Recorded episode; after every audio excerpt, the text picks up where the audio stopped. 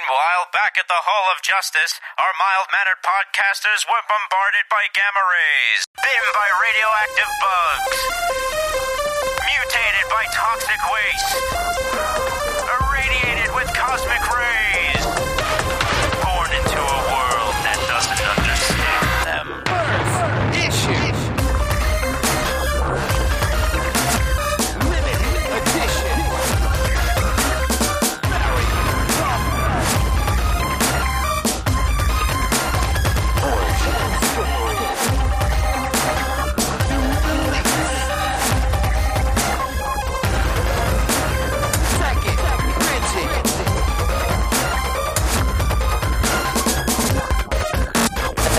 Talking comic. Hello, and welcome back to the Talking Comics podcast. It is Wednesday, June 30th, 2021. You're listening to episode number 501. I am your host, Steve Seigh. Joining me for this week is Mr. Aaron Amos. I think we should have wrapped at 500 on a good note. Mr. Bob Reyer here. I thought we were already at 600, but time passes differently when you're old. Technically, you know what? Let me introduce the rest of the cast, and then I will tell you. Uh, John Burkle is here, Happy 499. and Joey Ibrachino. This is uh this is Furious Seven over here right now. so here's the deal. There are technically 600 episodes of the podcast. If you go into the back end of Talking Comics, we have like a 100 additional recorded things, whether it's interviews or special edition Sure. episodes, whatever. We're, at, we're technically we're at like six 602, I think, with this. So We're like Marvel trying to hedge pin in a Leg- legacy, special. legacy numbers. Yeah, legacy Yeah, yeah, numbering. oh god, we should have just rebooted. We should have started off with an issue zero. and I gone want for the um. I want the logo in the corner with all of our floating heads in it. That's what I want. Yeah, That'd, be, that'd be awesome. We need new artwork. We need new artwork so bad. All right. Uh, we have we have options. We should talk about that. We do. We do know. have options. Um, so here's the deal, folks. Last week was our 500th episode. Um, hopefully you heard it. It was absolutely amazing. Spoiler alert. Yeah, the response to it was really, really incredible. And um, I'll just thank everybody one more time for calling in, for writing in, for listening, tweeting afterwards. We got so many nice messages, emails, all the things after that episode dropped, and more people coming out to celebrate with us. And um, I was just really touched, and uh, as Bob had said on the show, really humbled and thrilled that so many people enjoyed that. So thank you very much. This is episode 501. We have lightning rounds. We have open discussion for this week too. what? What? When Yep. did that happen? It's happening. Um, I don't know in about 45 minutes to an. Woof. So, uh, we have some news items and we have some emails and um, uh, questions to answer and stuff. So we got a full show. I think that means that we're going to get right into it because we got a lot to cover. So, um, I hope you enjoy. That was the banter portion of this episode. So, uh, I'll just say one more thing. We have a lot of guests coming through the podcast over the next couple of months. Uh, and we hope that you stick around and enjoy. We're going to have kind of a rotating chair for certain episodes for a little while. And, uh, you know, have some new voices on the show, have some cool discussions, have some more creators on, and, uh, you know, give people a platform to talk about comics with us. And it's going to be awesome. All right. Lightning rounds. Bob, I want you to go Oh boy. because there's a book on your list that I absolutely want to know what you thought of it. So, okay. I mean, that's every week, but specifically this week. I- so- I'll, I'll take that. I'll take that. all right. Here we go. Let's start here. Supergirl Woman of Tomorrow, number one of eight by Tom King. Bilquis Evely, Mateus Lopes, and Clayton Cowles. I was hoping, I'd say naively so, that this miniseries would be a departure from Mr. King's deconstructionist norm. And at least here in the first issue, well, uh, there's there, there's an old expression: "We live in hope and die in despair." Oh, I- haven't read much of Supergirl of late, so maybe I've missed something. But here, uh, she's incredibly profane. And what on the second page, a character describes Kara as delivering the f- fatal blow to someone begging for his life with tears in his eyes. This book is going to need to do some heavy lifting to redeem itself. The art by Ms. Evely and Mr. Lopes is absolutely stunning. So my fingers are crossed moving forward. By the way, quick aside to Jess, you want to miss this one. oh, Uh, very quickly. just wait. Yeah, Just yeah. wait until I get to my I'm round. sure. Very quickly from here on out. Fantastic Four Life Story number two, the 70s.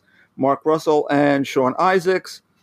It's hard to describe as either a reimagining or a retelling of FF lore. As to me, it reads as if it wants to lean into some of the now problematic tropes of that period. The thing of it is, those are more easily digested in their original form as period pieces where here I find it to be just a bit mean spirited, particularly in regards to Sue and Reed. Fantastic Four number 33, Dan Slott, R.B. Silva, Luca Maresca, Jesus Aburtov, and Joe Caramagna is part two of The Bride of Doom.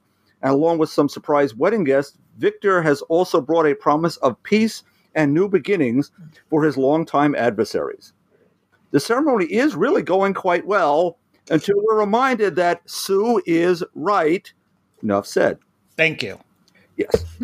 the Mighty Valkyries continues to be excellent, with this third issue taking things up a notch as the storylines of Jane and Runa are about to run together at the intersection of Hela, Karnilla, and Loki. Story by Jason Aaron and Torunn Grønbekk. It's wonderfully layered with the art by Mattia De Iulis and Erica D'Urso, respectively. A perfect compliment. Uh, number five on my list of stuff over here. Carol's Magical Mystery Tour continues in Captain Marvel number 29 by Kelly Thompson, Jacopo Camagni, Espen Grundetjern, and Clayton Cowles. With, with learning magic, Captain Marvel's only hope of saving the world from a dystopian future. However, the mystical heroes having turned her down, she's gone to Amora the Enchantress for help. This would always be a dodgy strategy, but even more so here, as Amora will be the mother of Ove, the engine of that future calamity. I've said it before, Kelly Thompson was just born to write this series.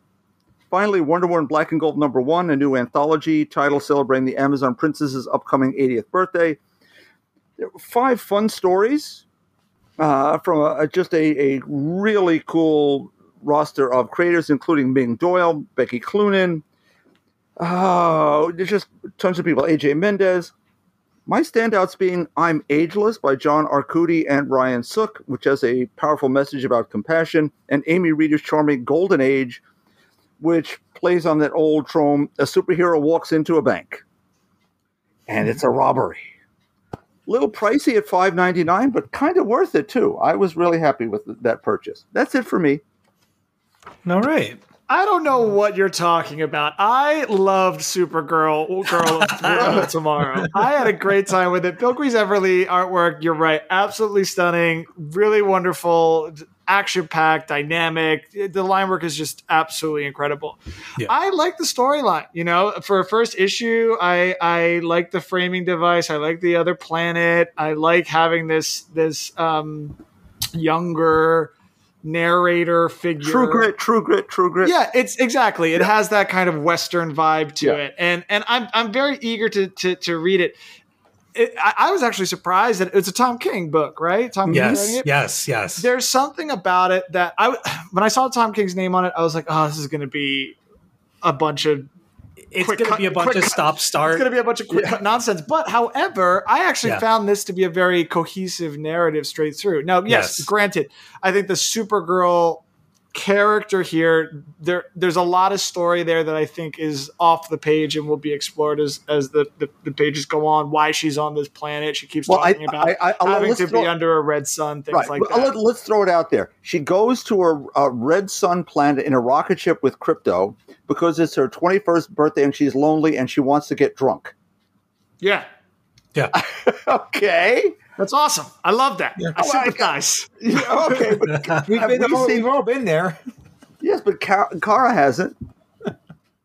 Well, she is now, Bob. She is now. Okay. All right. no, but but I'm excited. I'm excited to see where it goes, and and I I I I, I, I think more so than the other miniseries, which you know at 10, 12 issues, it gets to a point with these Tom King series where I'm just like I, I have to wait. I can't read it month to month. It's too much. But I don't think this is planned for ten or twelve issues. no, it's just It's eight. eight. Just eight. Yeah, so so you know, I, I- I'm I'm eager to see where it goes, and and I'm eager to read some more Supergirl. And if it looks as good as this, I'm down.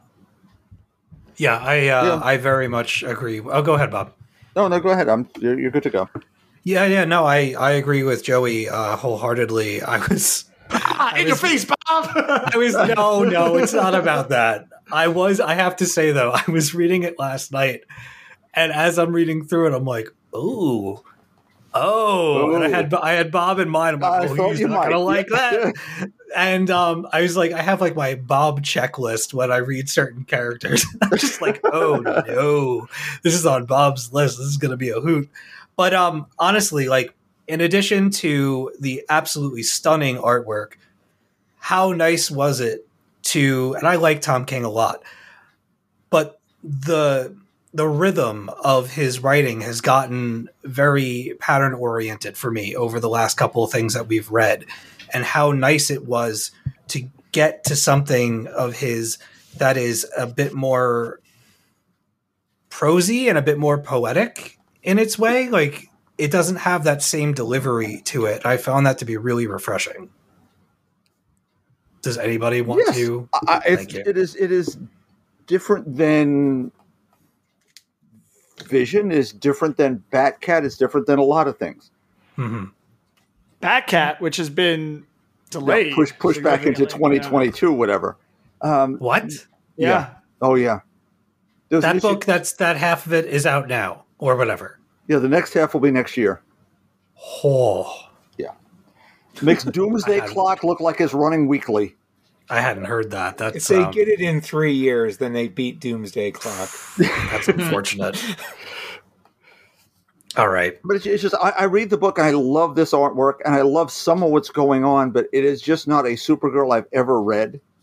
hmm And I've I've read a lot. Again, I haven't recently. I think the Right. last one was was sort of the new Fifty Two, where you you or just after the new Fifty Two, maybe you used to have me back in the into it sterling gates stuff Yes, was the yes. last run that i checked in with and i thought that was excellent Yeah, and ended So- ended way too soon. This is just a Supergirl I've never encountered before, and Mhm. she is always sort of always hopeful, always moving forward. And to see her in this, where I'm looking at a page, I'm going to throw up. Sorry, well she's hungover Yeah, but but She's- why she's- would she get to that point? because she probably she's went some through some stuff, crazy man. stuff and she needed to No. unload and she went to a foreign planet where nobody knew her she got tanked she overdid it and she woke up the next day and it had to let it out people I've, mm, I've, I've been there Nope. Yeah, you you you'd be there, but she no. Uh, to me. I don't know, man. I don't know. I don't. Let's talk about Fantastic Four. Uh, we went to a wedding this past. Uh, was it this week or last week that that came out? Last week. Oh, Last week. I can't remember. Our recording schedule is Yeah. so all over the place. Uh, I had a lot of fun with this issue. I thought it was a good time. I almost, I thought we were going to make it through without the bomb being dropped. And then, like at the most inopportune time, or maybe the best time, depending on what your opinion of it is. But you know, the the canaries started singing, and oh boy, there's there's Yeah. gonna be there's gonna be blood and a war and all of that. So I don't that was Dr. awkward Doom and fun as hell. Doctor Doom doesn't have a leg to stand on because what happens before the relationship begins shouldn't have bearing on this relationship. First Yes. of all, it's not even a relationship. He said it's for the good of Latveria. He's, he says it's a name only. So why does he care? because I- it's Johnny. Because he's Victor Von Doom and it's Johnny. Exactly right, John. now okay. Can we? Oh man, we were dancing around this too much. Can we just talk about this? Yeah, I think Yes. Let, let him find out. Let him find All out. right, all right, all right, all right. Fine, fine. Aaron just saved you all. Thank him. Thank him in the in the comment section. I just know that every time I go to a wedding, I dream for moments like this to occur. Speak wow. now or forever hold your peace. Oh, come on, please. I, I, I'm the guy who starts looking around the room like, "Come on, somebody!" Somebody do i know it. you've got something. I can see it. amazing, amazing. I mean, Uh, but like, oh, go ahead, Aaron. Oh, I was I was just gonna say I've I got to be honest. The only weak spot of this run has been these rushed love stories. uh, To Yeah. be to be Yeah. completely honest, they they have not made sense, and they have distracted. They have the potential, if done right, to sort of create, you know, uh, tension and some humor. Like I can't tell you how hard I laughed at Namor. Yes.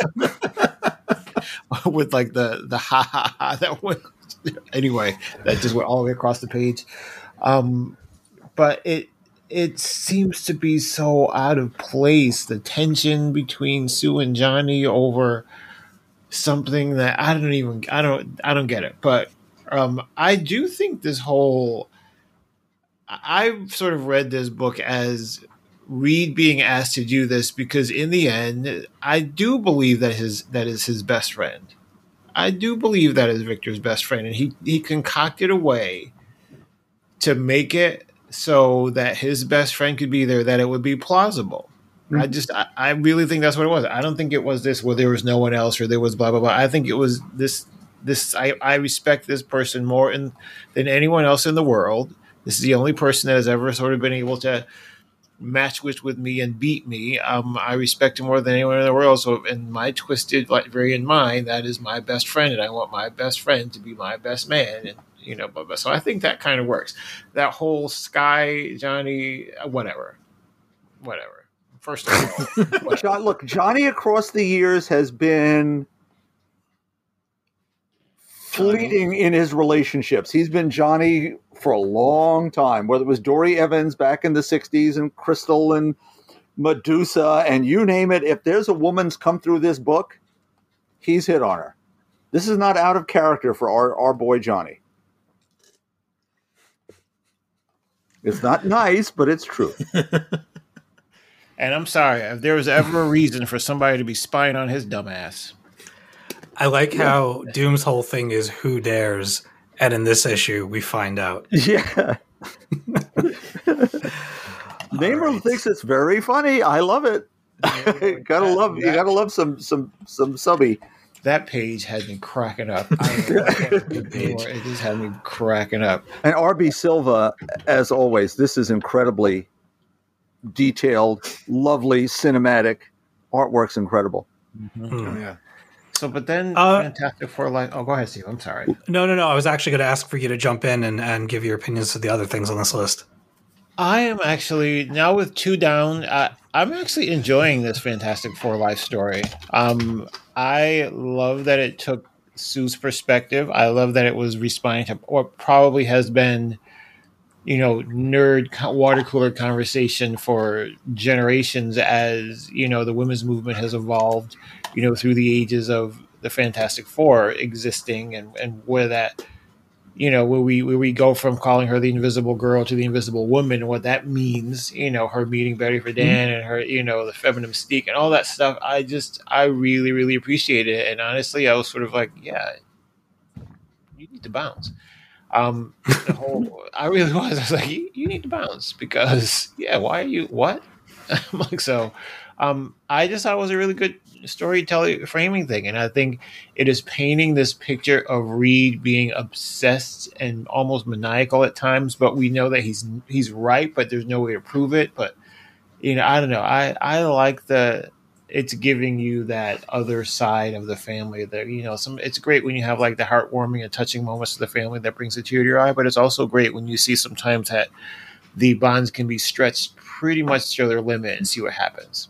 So I, I'm enjoying that part of it. Okay. It was see to me having lived through the period and read them as they were happening.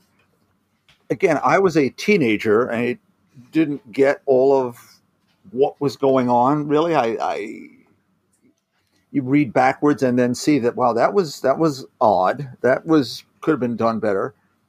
But we had a, a period where it was Gerry Conway. I, John can back me up on this. I hope I'm right.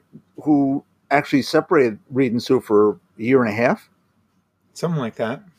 where after after a supervillain battle, little Franklin's powers are growing so quickly and so strongly that the only way to save all of creation is to shut down his mind.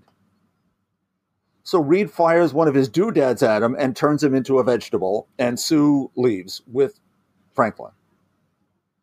They're done. They're done for a year, and the person who brings it back together is Prince Namor, which is lovely. Mhm. Just in time for the wedding of, of Quicksilver and Crystal, just for fun.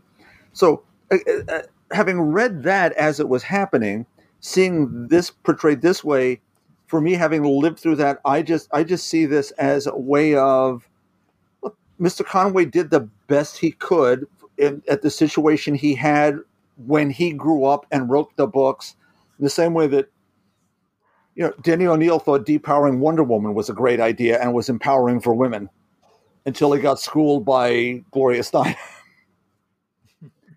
it is it is easy to look back at somebody else's flaws and pick nits at them. And I think this is good for what it is. I guess from my perspective, having been there, I just see it uh, slightly differently. All right.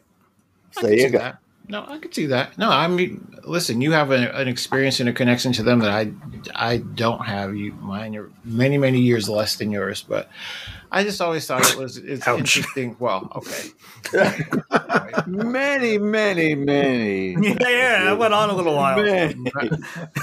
all right, stir that pot. But, um, but I, I, I just always liked the part of the storytelling, the framing of these characters in in the view of the generation that they're in, and it's different. It's different to see them. It's definitely different to see them evolve if you're if you're reading along with them over those years, over those generational changes. But to sort of see it happen, you know, one month and the next month, I think it's just an interesting perspective because now it's- it is kind of what you're saying. You do have the opportunity to go back and say, "Well, I wish they'd done that," and then do it. You know, as a writer, um, you know, the benefit of you know, you know, hindsight. Being 2020 always, right? Yeah. Exactly. Um, I just, I just think we're it's probably putting a, f- a 2021 face on this, and this is what a woman today would do versus what a woman in 1963 would do versus a woman in 1970 would do versus you know what I mean?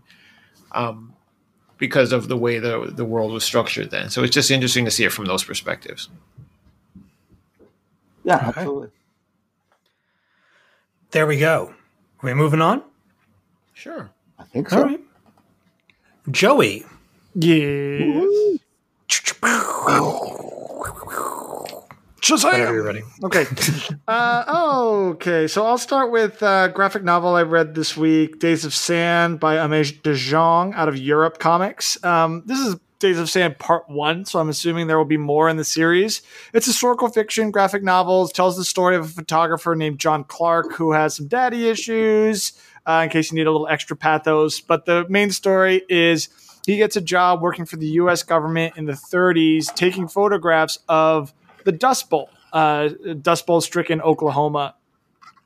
Really moving comic. You know, he, he tries to come to terms with, you know, the purpose of his photography, uh, forging these relationships out here in the panhandle of Oklahoma in the 30s. Um, posted some stuff to her website about you know having traveled to the Dust Bowl. It's all in French, so she's like, "I traveled to the Dust Bowl, um, the Oklahoma," and she did research and things like that. It's it's a really great, moving kind of reflection on that time. Side note on Europe Comics, um, it's this network of publishers and creators around uh, Europe who kind of came together to create this digital imprint to um, serve international audiences in digital and English first. So um, they take all these books, translate them, and put them up for for um, us all to read. So it's very exciting there. I also read Good Luck Number One. This was a number one from Boom a couple of weeks ago. Uh, let me start by saying the artwork from Stefano Simeone is really really awesome. The book is by Matthew Erman.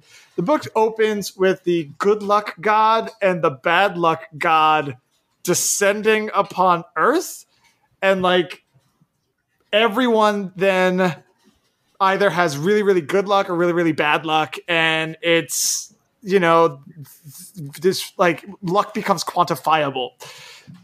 And then at the center of our book we have a bunch of characters who are like negative luck. Like they have ultimate negative luck but the government has um, recruited them because because they have negative luck the hope is that they have nothing to lose and can take out the luck gods. So a lot, it's bizarre. It's a really bizarre premise, and I was reading it, and I was like, I'm kind of confused, but I'm really interested in where this is going. The whole first issue is them, like these like negative luck kids, basically, um, running a simulation to see if they could actually take on the gods, like almost like a video game. It's a really really cool premise, really really cool first issue. I'm definitely going to check out number two. A few other quick hits here. Uh, I read Many Deaths of Laila Starr, number three, Ram V and Felipe Andrade. First of all, Felipe Andrade is a superstar. Like, the, the book is amazing. That book is really, really cool, too. If you missed the first two issues, read it. Uh, it's just on another level. Uh, Many Deaths of Laila Starr. Also read Home, number three, from Julio Anta and Anna Wysek. I'm going to say her name different every time. Um, lots of development for Juan and on Glad- Gladys here. Um, some shocks and surprises that I was not expecting. This is also a really great book, incredibly prescient, relevant, um, but a ton of fun to read.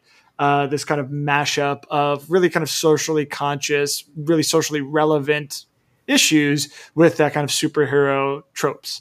Um, Seven Secrets number nine. Big twist in this one. If you missed it, read it. I don't. I don't want to talk about it. Big twist at the end. I was like, "What the hell?" We'll see where that goes.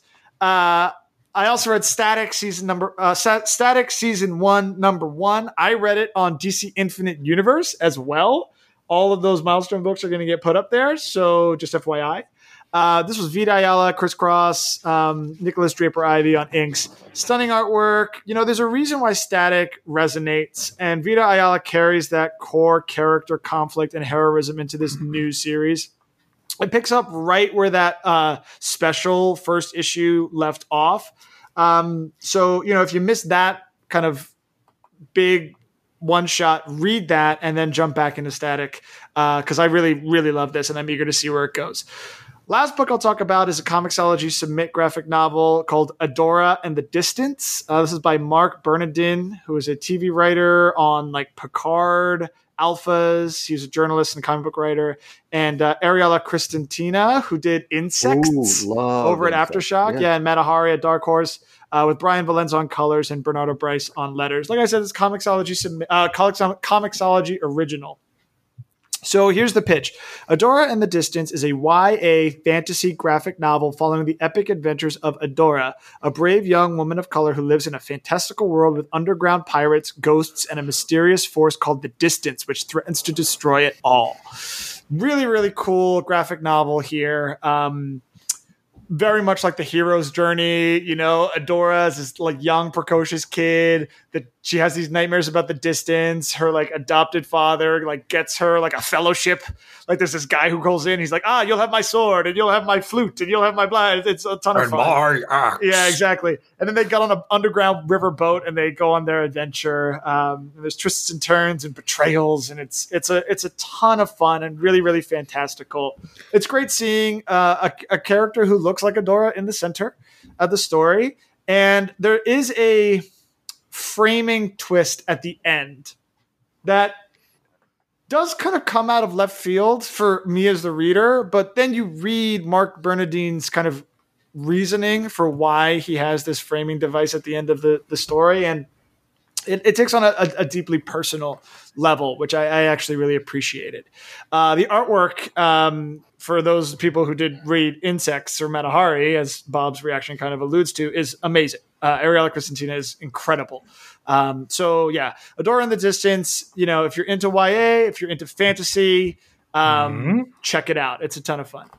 It's actually a bit. My one qui- quibble with it is I it could have used another fifty pages. To be honest, uh, you can tell like you could tell like like you get to like like page 110 and you're like how could there only be five pages left in this story like you there, the, the, some of those sequences could have been stretched out expanded upon um, but you know for for for the the space that he had on a Comixology original book um, i think they really jam pack it with story so that was my that was my big surprise from the last couple of weeks Sweet. I uh I just grabbed Adora off of Comixology while you were yapping about it. Yeah, it's fun. It's fun. The the ending, you'll be like, what? But then you read like his afterward, and you're like, oh, okay, yeah, that makes sense. Cool. Yeah. Uh, I'm looking forward to checking it out. I got that, and I picked up. Uh, I guess Jeff Lemire did a book with Jock called Snow, Angels? Yeah, Yeah. That's, that's been in my queue for a while. They just finished season one, I think. So Oh, yeah, you should be able to read the whole first volume of it. nice. Yeah, I just grabbed the first one. I didn't even know about it. Got to get something for that Comixology. I no, that's my own fault. I don't take advantage of it enough. Got too many comics to read. Um, I you talked about good luck, right? Yeah, Yeah, I'm a I'm a good deal. That's a meaty book. There's a Dude. lot going on. Yeah. I was like, oh, uh, so like I was reading it and I was like, oh, like 28, 30 pages. I was like, oh, the back must be ads or something. But it went all the way. It was like 26, 27 pages worth of story. And I was like, there's so much world building that goes into this first Yes. issue, in addition to the whole like simulation element of it. So like the actual conflict of this the series hasn't even really picked up yet Uh, because this first issue was like a simulation of the mission they're about to go on. So I'm like, I have to read the next issue now to see if it pans out. You know? Um, yeah, like it's a ton of fun. wor- the world is crazy, but I'll tell you right now, I'm looking at it and I got to so this is a 32 pager. When once I got to page 20 and saw how much like how much more conversation there was on that page, I was halfway in the bag. I was like, all right, it's time to go to bed and read this with a clear head because obviously we're going to be doing some major world building here. And I'm shuffling through the pages right now, and there are a lot more pages that are just like that one that made me stop reading. Oh, But very cool though, and it Oh, looks yeah. great too. Oh yeah, totally. Oh, let me think. There was I don't- another boom number one that came out, I think, last week, which was uh, "Save Yourself" or something like that. Save yourselves. Yeah, yeah, yeah, yeah. By like Bones Leopard or something like that, um, which is the coolest name. uh, but I didn't get a chance to read that one because we were catching up from the 500. Um, but that one also has like these like video game elements to it, so I, I'll definitely read that one for next time. Man, your whole list this week. I gotta get. I gotta start reading the Many Deaths of Laila Starr again. I've only read Bro. the first issue. I know, I know, but that first issue blew me away, and I just I haven't gone back to it yet. Uh, good luck. I'm part of the way through. Red Static really enjoyed that. Gonna keep picking that one up.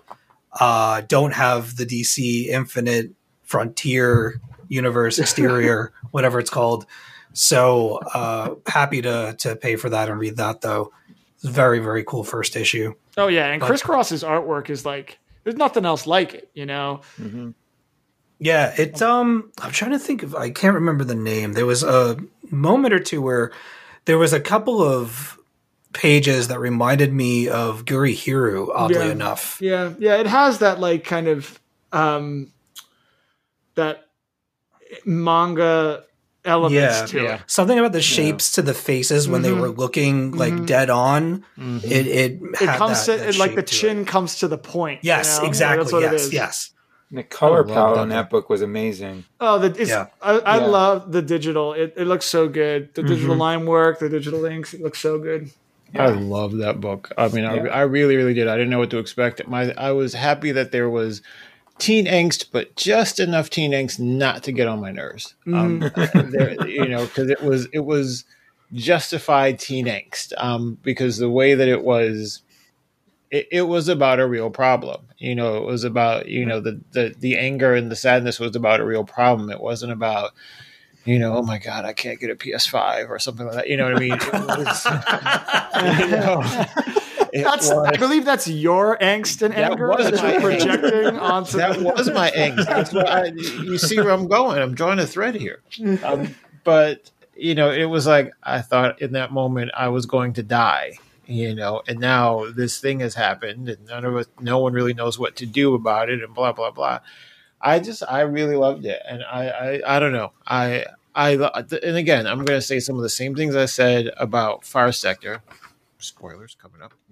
Um, about Far Sector, um, in that I love some of the details, some of the visual details that will speak to me and probably not everyone. I love, you know, Virgil's hair. I love Virgil's sister's hair. I, you know what I mean? I love the the outfits. I love specifically, you know, some of the color palettes about it all. I, you know, I love the different shades of brown. I love that everyone's not the same complexion. I love those minor things that mean a lot when you are trying to represent and i think the story was was real i think you know i i think the the the language the speech the the the characterization was it did not speak like a 70 year old white man trying to draw these teens Right um, on. which I, I think is exactly what we needed. So I, I loved it. And then I told you about Seven Secrets number nine. That's all I'm gonna say. I told you in the chat. I told you. I told For, you uh, before. Before we get too far away from it, for Vito fans,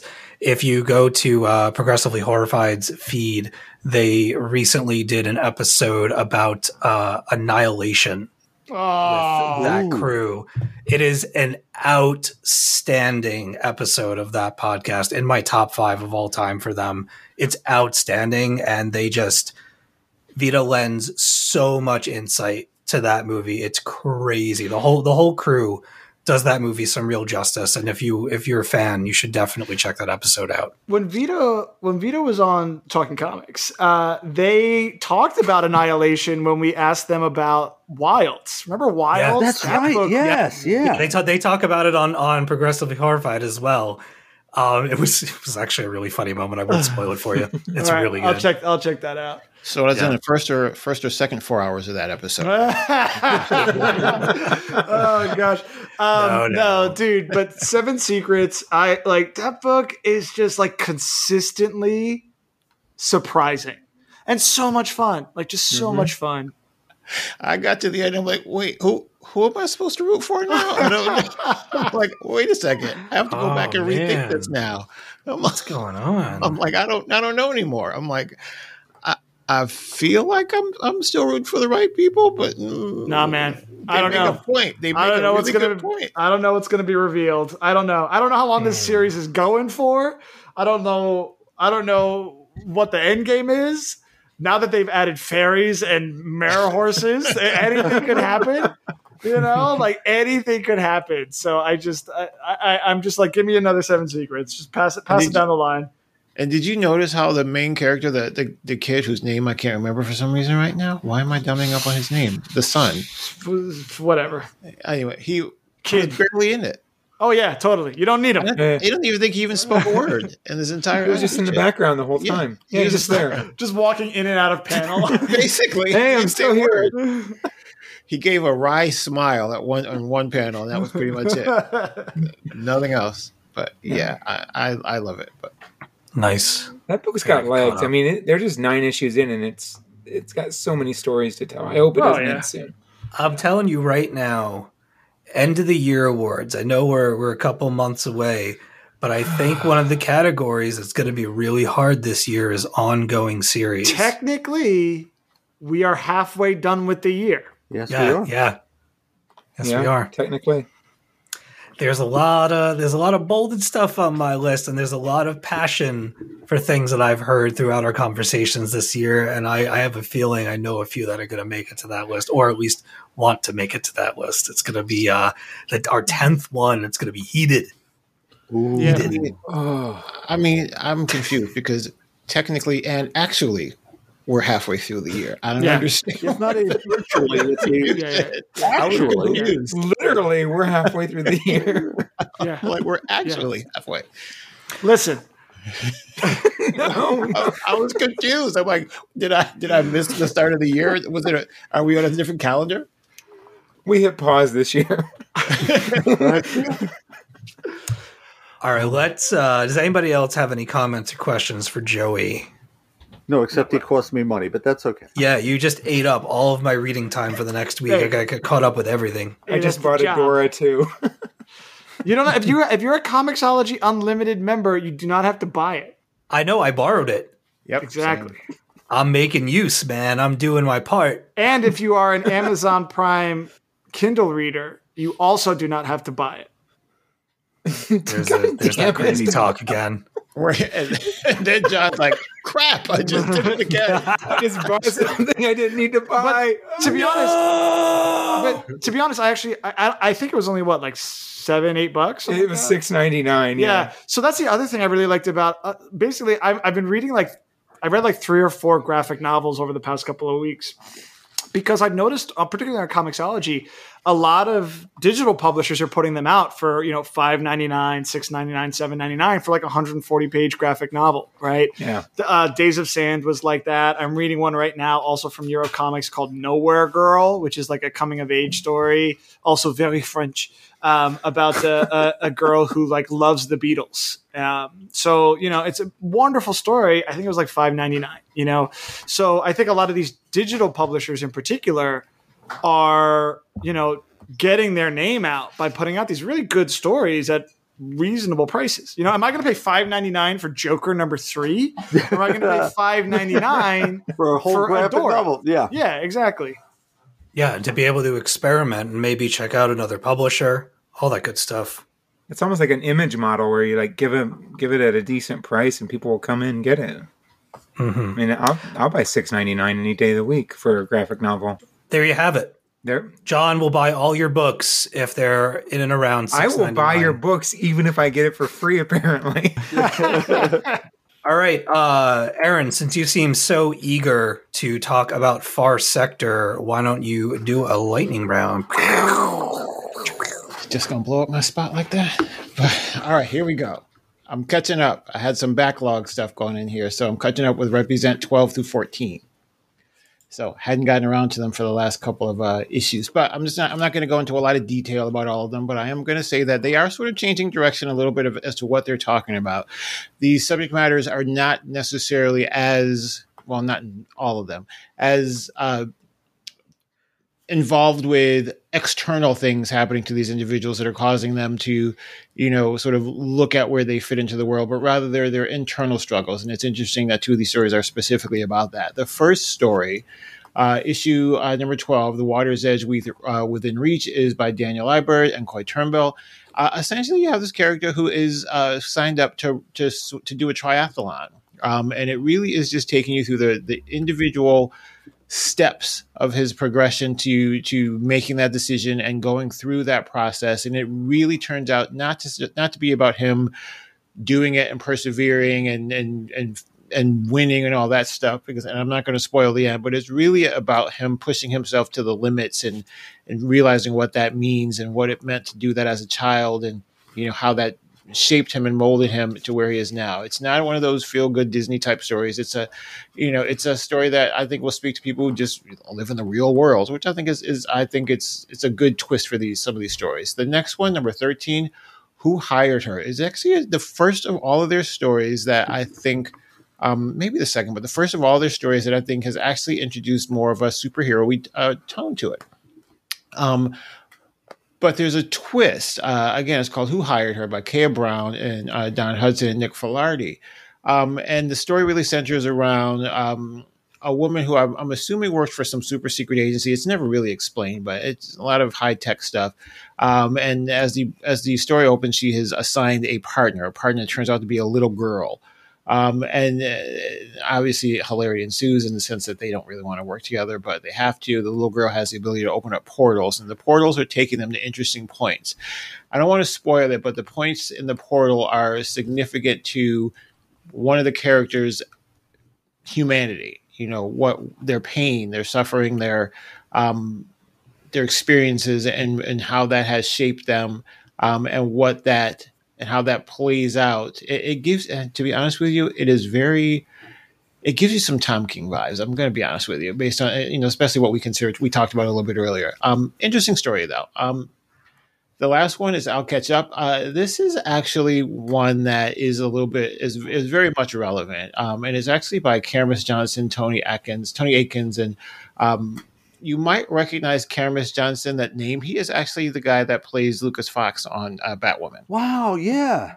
Yeah, yeah, yeah, totally. So yeah, so he wrote this story. He's got quite a bit of a you know media you know content out there, short stories and I'm sorry, short films, um, all kinds of things out there, you know, in the zeitgeist. So I go check him out out there. Um, so Scott, I'll catch up, and it's really just telling the story of how his younger brother would come visit him in New York, and he'd always try to give him the best experience, um, but you know that often involved shielding him from the things that were really not that great. You know, they have an experience with a police officer at the train station. You can see, you can imagine how that goes. They have another experience that same day with a police officer. You can imagine how that goes. Um, and it really just talks about how, you know, and even at some point you're going to have to rip the band aid off and let the kid understand that there is this aspect of the world that you're going to have to learn to live in. And they have an experience um, where they find themselves at the kid, the younger brother's first protest that, you know, is pretty tense, um, very relevant. Um, and you know it's a well told story, but I think uh, I again continue to say recommend. I would recommend these things. They're shifting gears a little bit into what they're talking about in terms of internal versus external struggles, but I think it's worth the read. And again, they're very short and they're like under a dollar each. Next book, Strange Academy number 11. I continue to love this book. Skottie Young, Humberto Ramos. This, we find ourselves with a little bit of a mystery afoot. Um, it took a dark turn in the beginning. I don't know if anyone else has read it, but it took a dark turn where we find one of our students smashed and shattered to pieces, dead in the hallway. like, um, well, I didn't see that coming. You know, this isn't a Disney thing. Um, but we find ourselves with a little bit of a mystery as we're trying to backtrack and find out how this happened, why this happened, who did this, and you know, how will this affect the school and the kids. Uh, and we have to bring in a detective um, and it is you may know who this detective is. It's just I don't want to spoil it because I thought it was very interesting to introduce them into this this, this world. Um, Mm. But it was an interesting it was an interesting device for this story. Um, it, I continue to love this book. The art continues to, to tell the story that the the the words are are are uh, the art continues to uplift the story that the words are telling. Um, and I will continue to to to shout the praises of this book forever and ever and ever as long as it runs. Um, the last book. Here we go. Uh, We're all going there, Aaron. Go for it. Pour one out. One out. Uh, Far Sector number 12, N.K. Jemisin, Jamal Campbell, stellar, stellar, stellar. Just to give just a quick rundown, the bottom line for this whole story is a murder drew this Green Lantern, this special Green Lantern, to this area at the farthest reaches of the universe that no other Green Lantern has ever been to. These this this is a society of people who turn their emotions off, and this murder threatens that whole society. And in the end, we learn that that is really what this was all about. Uh, and this episode really brings that whole story home. It's about choices. It's about choices being taken away. It's about learning, you know, what that means to be disenfranchised. It's about voter suppression and, you know, what emotions can do, what they can cost, what they can, you know, all these things. We have these characterizations that are just amazing. We have this artwork that is just amazing. Um, and to have it in this succinct, I will absolutely buy every version of this book that comes out in hardcover, you know, when collected, and just literally, you know, just dedicate an entire room, you know, to be my first. want we want the director's cut, right? We want the sketches, we want the script. I want this Yeah. The, oversized. Hard, the hardcover deluxe edition. Absolutely. The absolute edition. Yeah. everything about this book. I mean, they really did bring the story home. They made it very clear.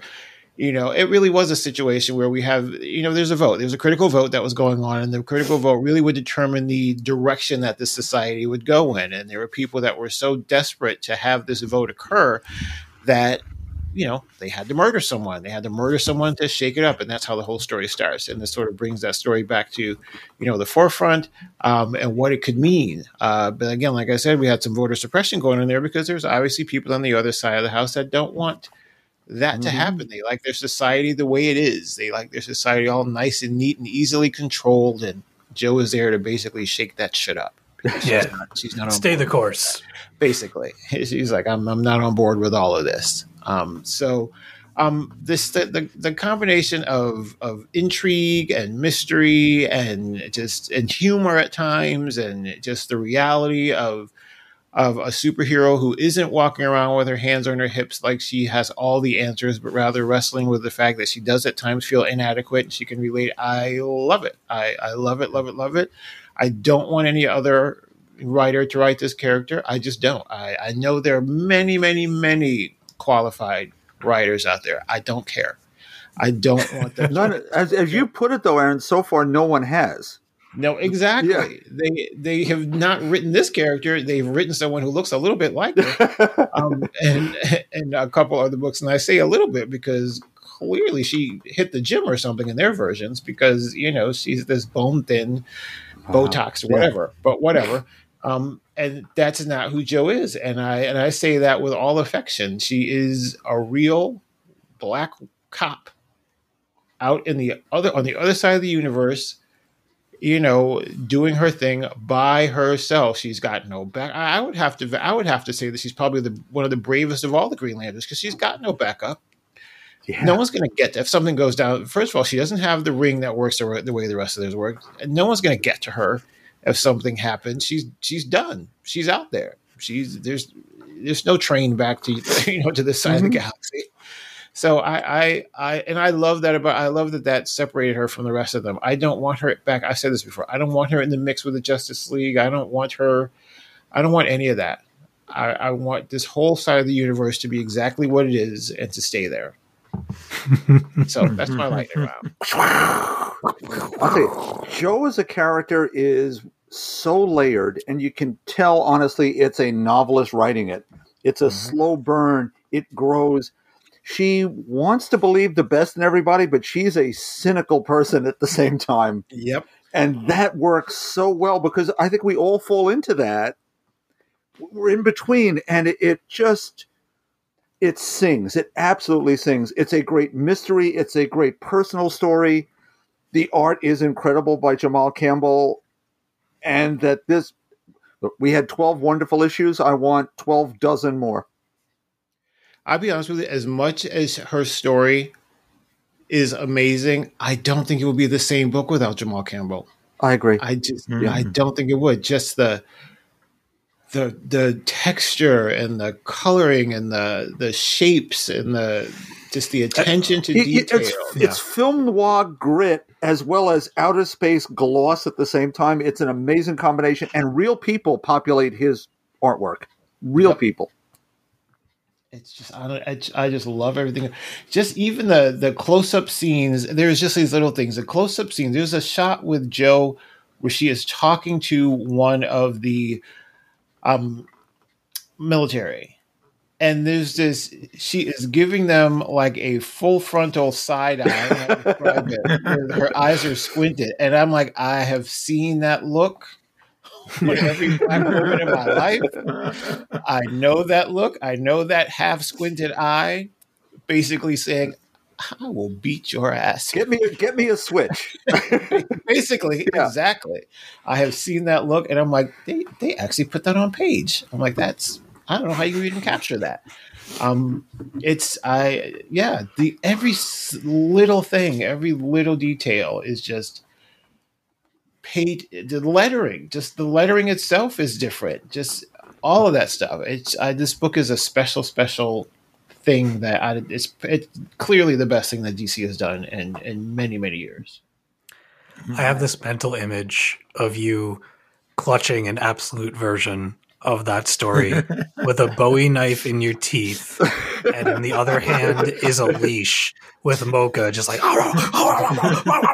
like whoever comes near you to try and get it. It's like back away from me. Everyone's going down. I'll cut you, man. I'll cut you. Cut you to the white meat shows. I uh on that note, I uh you inspired me to catch up with Strange Academy over the last week, and uh, I too have read the tragic tale of Toth, we'll call it. And uh I think somebody needs to get their power set under control because it's causing some uh some death like shenanigans around the school and man like you talk about how you can't imagine far sector having another artist Yeah. i feel that way about strange academy that if one day i open this and it's not humberto ramos i'm just going to be so sad Yeah. That would be hard. That would be hard to. It would be. I don't think it's impossible to do this series with someone else, but we've had enough issues now. We've had 11 issues of staying in that look and that world that that is the world to me at this point in time. It would be really hard to move on from it. Yeah. I, I do love you're right about the the power sets. I think that's what's making this so much fun. We don't know who these characters are, so they could basically throw anything on the table, hmm. Yeah. and we hmm. just have to okay that that must be what it is.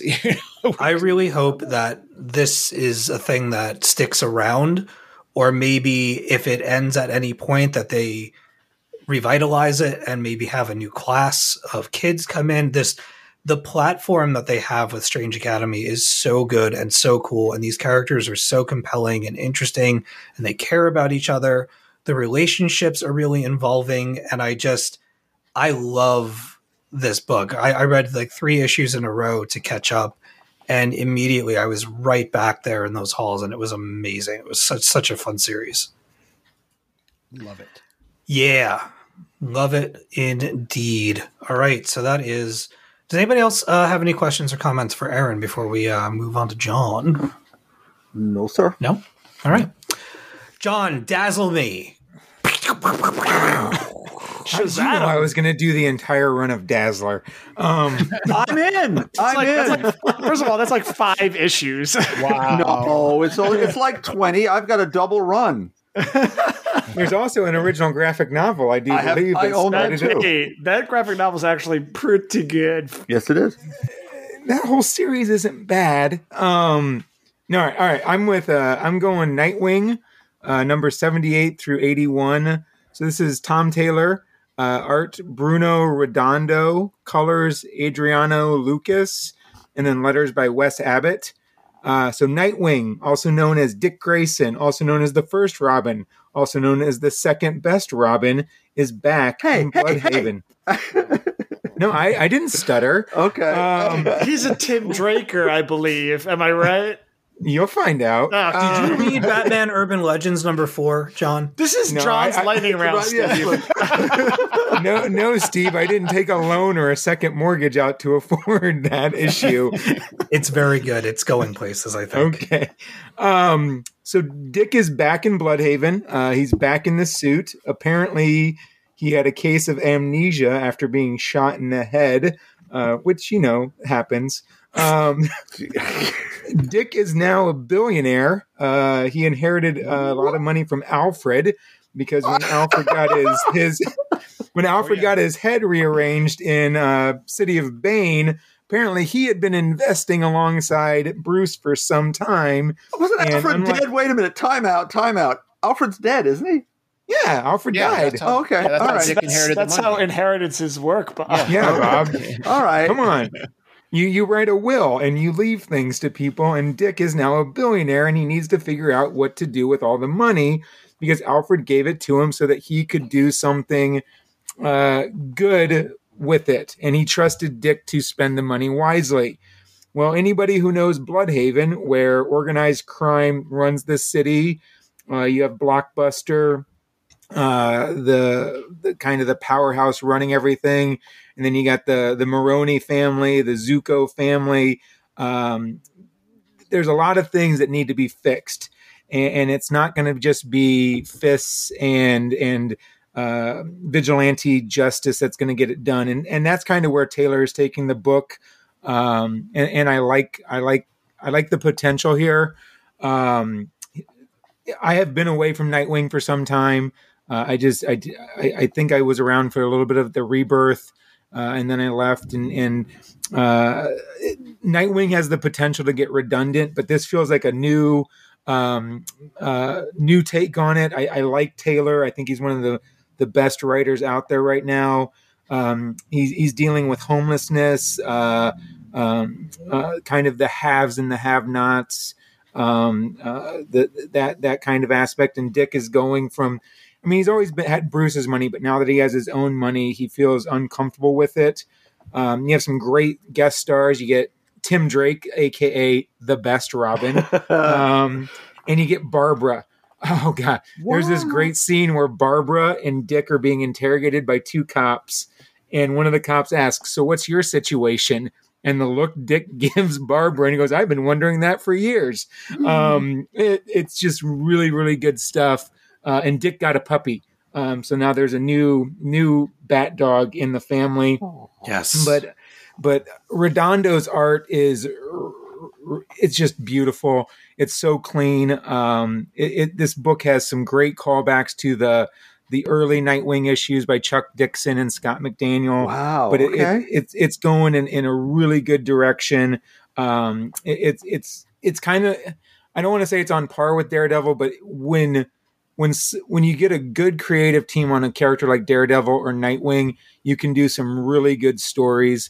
And I think that Nightwing has the potential to be uh, have a really good long form story here. And as long as DC doesn't screw it up by you know charging me ten dollars an issue, I- I'm going to stick around for a while on this one. Um, the second book I wanted to bring to the table was Infinite Frontier number one.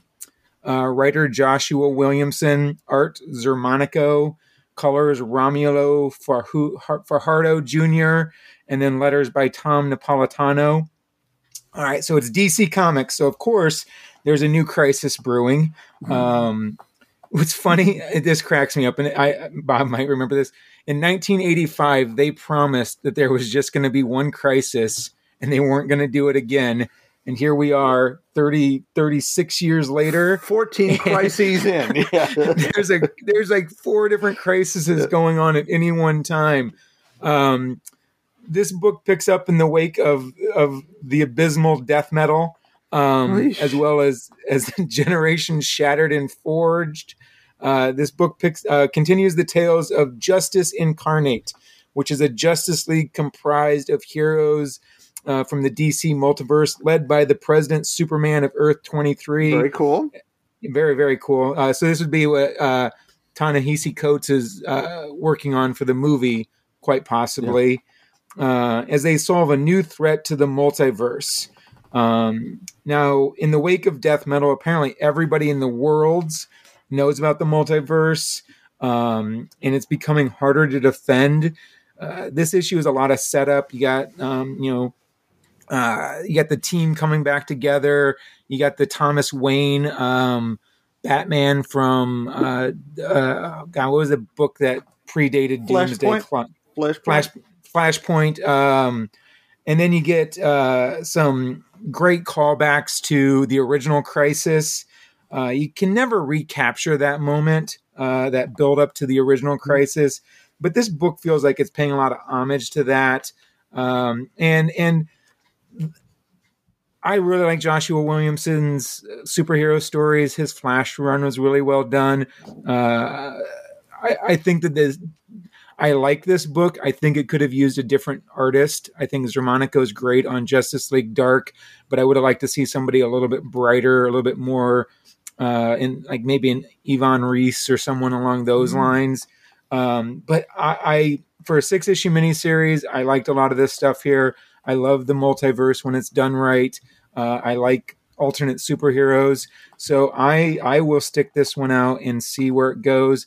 I just worry that that DC is going to take us to another infinite crisis, crisis on multiple multiple many more multiple infinite earths um and they're just going to create a mess of it again and I just I hope it doesn't come to that. But if it, if it's like this, uh, I- I'll be around for a while, and uh, hopefully this is a good little mini series.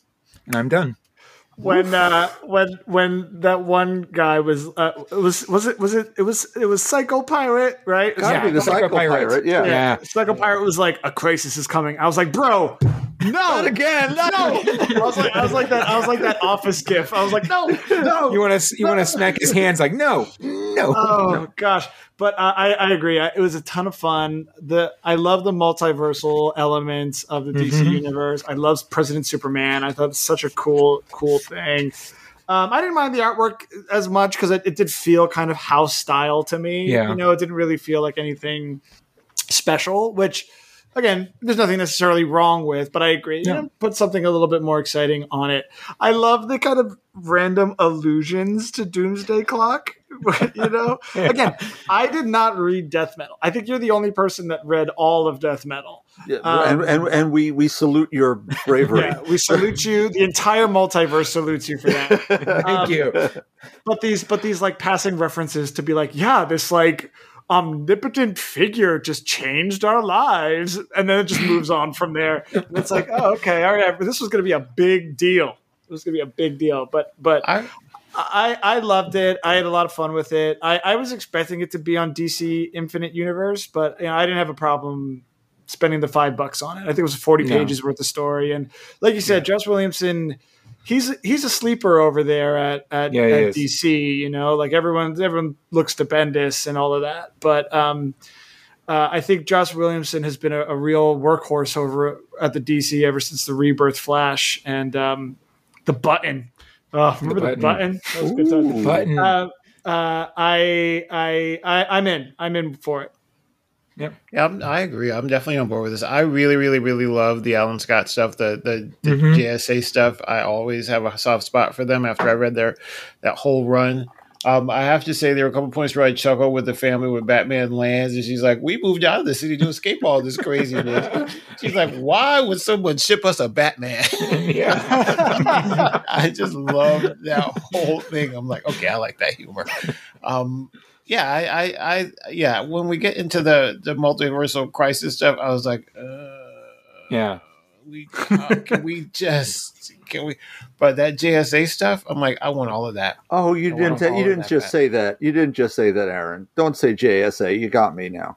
They, Oh, I- yeah. listen, it's it's front and center, front and center. Okay. The It's Alan, JSA it's stuff Alan is- Scott, Obsidian, and Jade. Yeah. Oh I think, no! wait, and, Oh, then wait, no, and they Bob. they meet at the JSA headquarters at the Yeah, brownstone. The old townhouse. Yeah. I think Alan Scott is going to be one of the pillars of this series. yeah, yeah, I think so. especially since he came out to his kids the last issue. Okay, You guys are mm-hmm. talking talking it up. I'm in. I'm in. Yeah. It's it's another series too that like, you know, we could read like a Marvel book and I'll be like, I know that character, I know that character, I could quip mm-hmm. about that character. The thing I like about the DC is I know enough to like read a story and and and, and get it, but there's enough in a book like this that I have to go look up. And I love doing those deep dives Yeah. um you know I, I and like the way that like reading a book will kind of make me draw those lines out and and like go to dc infinite and like find another series to read like the alan scott stuff happened and i was like oh I, I- I forgot I, I want to read that Midnighter book that, that y'all have been mm-hmm. talking about. So then I went on and I found Steve Orlando's Midnighter, and I'm like, okay, so so it's a whole corner of the universe that I'm eager to explore more. And like these kinds of mini series number ones are like jumping on points that I can get behind. Did you mm-hmm. ever read Abby Chase, the Chase book by J.H. Williams? No, but it but uh, that character happened, and I was like, Yeah, I want to read this. Go back and read that. That that's a great little. I know it's like five or six issues. Love it. Uh, that's my that's it's my beautiful shtick. though. Yeah. Way way off track. Did anyone see the teaser for the upcoming season of Stargirl? No. I did No. not. Jade, Jakeem Oh. Thunder, and the Thunderbolt.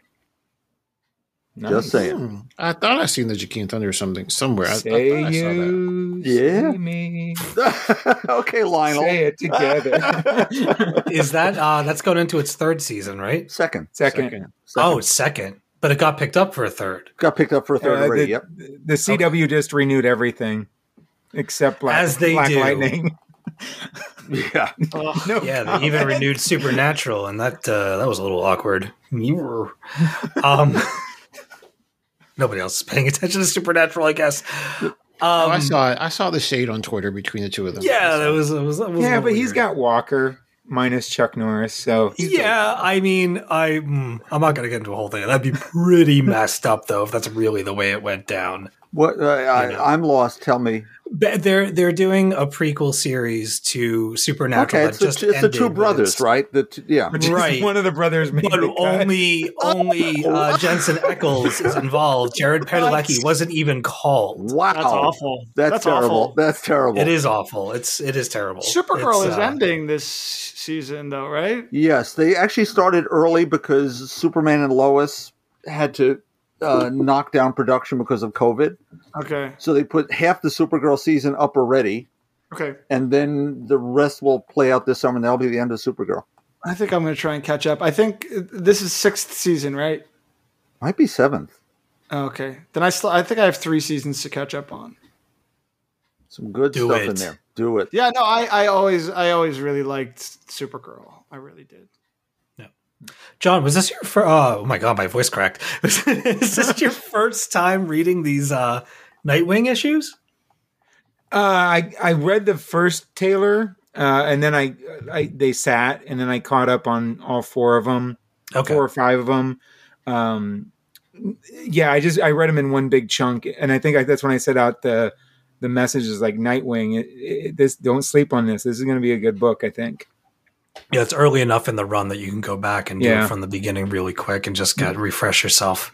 Yeah. Yeah, Night- Nightwing is outstanding stuff, and uh, I guess I'm gonna have to read this Infinite Frontier as well. Man, this is an expensive episode. I hate this. Hey man, five oh one. 501 Jumping on costing point. everybody money. Jumping all point. All right. Uh, everybody good? Any more comments or questions for John? Nope. How You is got how is Nightwing's butt in this in these issues? Because I Well, know there that's is a the thing on comment in here. Okay. They were talking about the suit, and Barbara goes, "Well, you do wear the tightest suit of us all." So- Bronwyn Bronwyn has actually been very disappointed with the lack of night butt in this uh, run so far. Yeah, if you're here for the night, but this is not the run for you. See, if you're here for a quality story, then you're in Oh, board. that's good too. You know. and it could still show up. It could still show Yeah. up. it's in the other part of town, fighting crime. He has it in Oh. his contract for this issue. He doesn't show the night butt till uh, like issue seven. got it Better the his belt in night the butt back than the bat. Whatever. I will just say it that way. Listen, I demand, You demand. demand, I demand satisfaction. I can't get no. We'll right. delay a bat cat. We'll get that satisfaction in 2024. I want, I want my I want my night butt. I want my bat cow, and I want my Damian. That's what I want. All right. Here we go. Okay, well, Where's Aaron? Aaron. Aaron? I will not be triggered. I will not fall into it. Aaron's just muting me at this point. I'm like, nope, not doing it. All right, somebody give me some lightning so I can talk about some comic All books. right, you got three minutes. Here we go. Three Three minutes. minutes. Stray Dogs, number five, the final issue, written by Tony Fleecs, art by Trish, sorry, Trish Forstner, colors by Brad Simpsons, layouts by Tony Rodriguez and Chris Burnham, flats by Lauren Perry, and logo and design by Lauren Herda. Jess, if you're out there listening, do not read this book. As okay, so the first two issues of this run, I was like, we might make it through this. We like this is this is gonna be nice. This is gonna be perfectly okay. This is not okay. Not okay. This series is like Old Yeller nine thousand. Oh, It's Jesus. they don't all get it, but I'm just as a, as a trigger warning for people. If animal death disturbs you, there are definitely some dead animals in this series. That being said, this was an outstanding little mini series, and there's going to be another one. They announced at the back of this final issue that Stray Dogs, I believe it's called Dog Days, is coming is coming out. The the same team is returning and they're going to do another round of these stories. It's a really cool, like serial killer detectives story, but with house dogs. And and it's really brutal and you're going to get upset.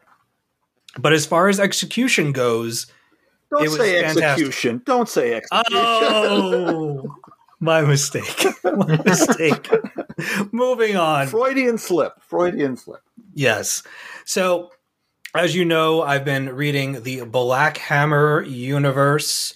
I read Black Hammer numbers 1 through 13, Black Hammer Age of Doom numbers 1 through 12, and Black Hammer Reborn number 1.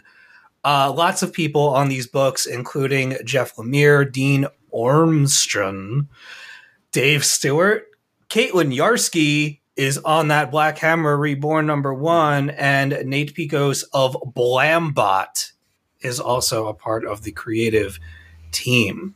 So, wrapping all of it into one thing, this is what I will say, because I'm not going to go through the individual issues and volumes and whatever. Uh, I read all of the main story stuff. This was all in preparation to check out Caitlin's debut for Black Hammer Reborn. Really, really excited about that. Uh, it is a pulpy southern. I hope it's Southern Gothic. I've been saying that on the show. Hopefully, I'm not wrong. Uh, correct me if I am. Pulpy Southern Gothic superhero book. Here's the deal. I really like the characters. I like how weird the story is and the world is. There's lots of great stuff going on here. I will say that at one point in the story, um, I believe at the end of Black Hammer 13, uh, once you're you basically get an idea as to what's going on in uh, the town where these superheroes are stuck. They've been there for quite a long time, and you get the impression that there was some kind of superhero event that landed them there. When I actually found out what was going on, when we peeked behind the curtain, I was a little unsurprised by what I had learned. I was kind of like, well, yeah, of course. And so ha- it not really deviating from that into the Black Hammer Age of Doom and it just kind of continuing that thread.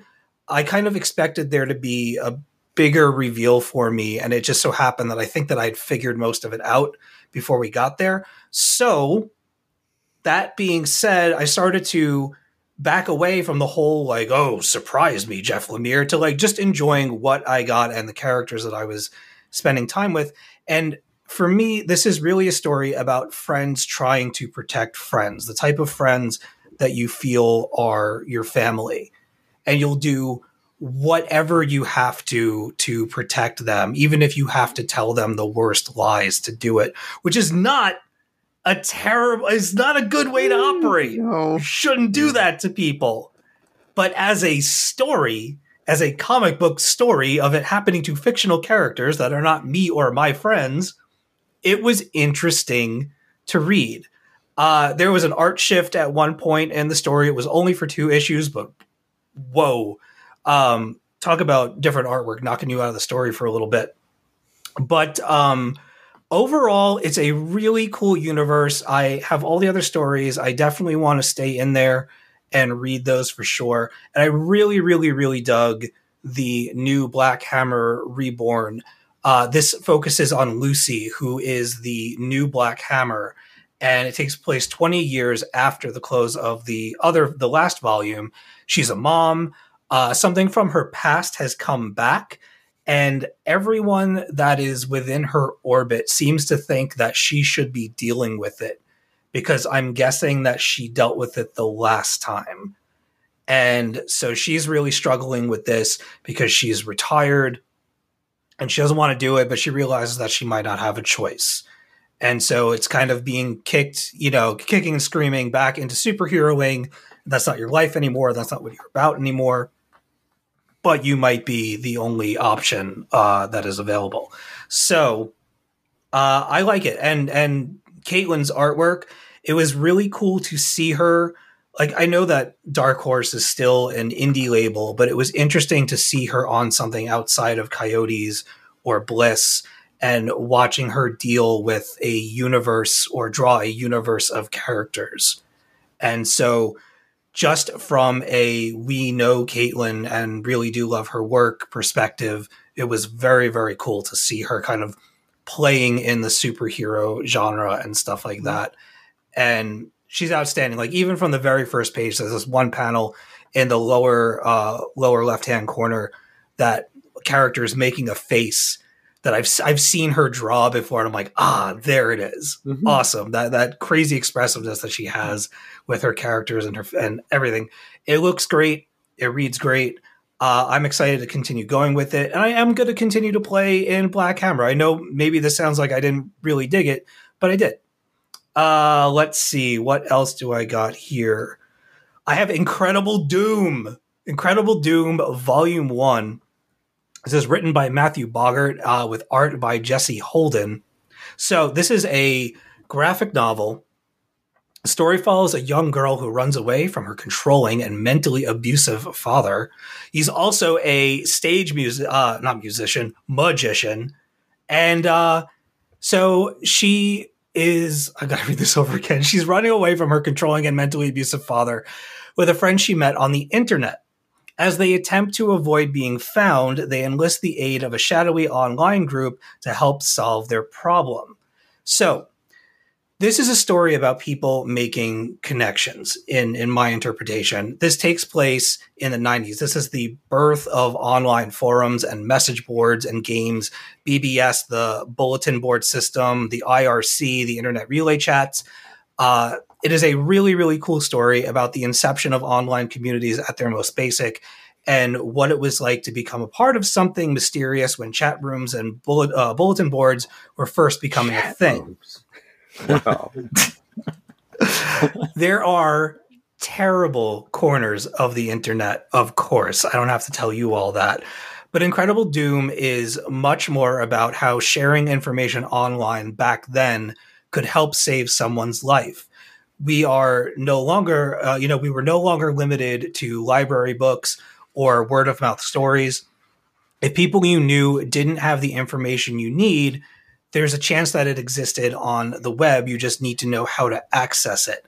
You know, things weren't always as readily as available. We didn't have things like Google yet and so on and so forth. So it was very much a community based thing. And there's a lot to be said in this story about being able to be whoever you want to be on the internet. And in this case, for this story, not to nefarious means, um, but just separate from your high school life. You can go home and you can be that creative, outgoing person that you don't feel like you can be in front of your peers and stuff like that. Um, it's coming of age drama that feels a lot like I thought of Larry Clark's 1995 movie Kids Yeah. when I was okay. reading this quite a bit. Uh, it's a little harsh at times. It definitely had an eyebrow raising moment or two when I thought it was going in a very bigoted uh, direction that I wouldn't like, but it recovers from those moments really well and actually turns them completely around and into a victory moment for certain characters. So I was very pleased about that. There was a moment where I was like, whoa, I don't like that word. That's not nice. And then things develop, the story continues, and I was like, oh, okay. Okay, we're gonna we're gonna correct that. That's nice. Thank you. Um, as far as the artwork goes, artwork is great. It has that um, like white, blue, black, and gray indie graphic novel comic look to it. It's very clean and monochromatic and very moody. And uh, like all around, it's funny. I I read this and I walked away from it. Bra- Uh, Brahman wanted to read it before I did, and and I was like, I don't know if you like this.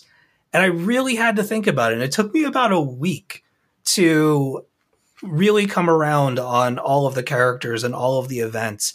And thankfully, this is a volume one. Uh, I'm actually really looking forward to the second volume because of where this one ends. It's one of those books that really ties its ends together really well. Like when you get to that last page and you see where the story can go, you're like, oh, that's where this was going the whole time. Okay. And it all clicks into place. And uh, it was cool. It was really cool to watch a group of kids banding together and using the early days of the internet. It made me think a lot of my neighbor Dan, who was the one that introduced me to all of that stuff when I was a kid and this stuff was first coming around.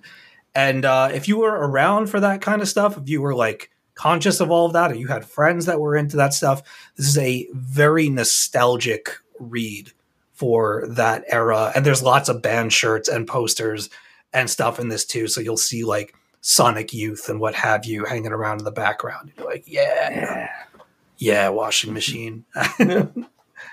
um, yeah. So I think those are all of my books. I talked about the dog book, I talked about the hammer book, and I talked about the doom book. I am done. John, talk to I- me about Black Hammer. I I mean I I love this book just like you and I think Southern Gothic is a good uh, a Oh, good descriptor of it. Um, I I was kind of with you. It, it, it I, I kind of figured it out as we went. but It Right. was, it, it's still. I don't think they were really trying to hide it. It was just. It's still good, I thought was. I gonna- was just I was expecting to be like, oh, whoa, but I got there and I was kind of like, well, well, yeah, Eh, but I also like I, I was expecting it to go like I don't want to spoil anything, but I, I was expecting it like a big like reveal, and they were going to go do something, and then they're- that that's just not going to happen because of the situation. And I was like, that's really, I mean that that is truly brilliant storytelling. That you you you know it. it I don't want to draw parallels, but it kind of reminds me of Lost.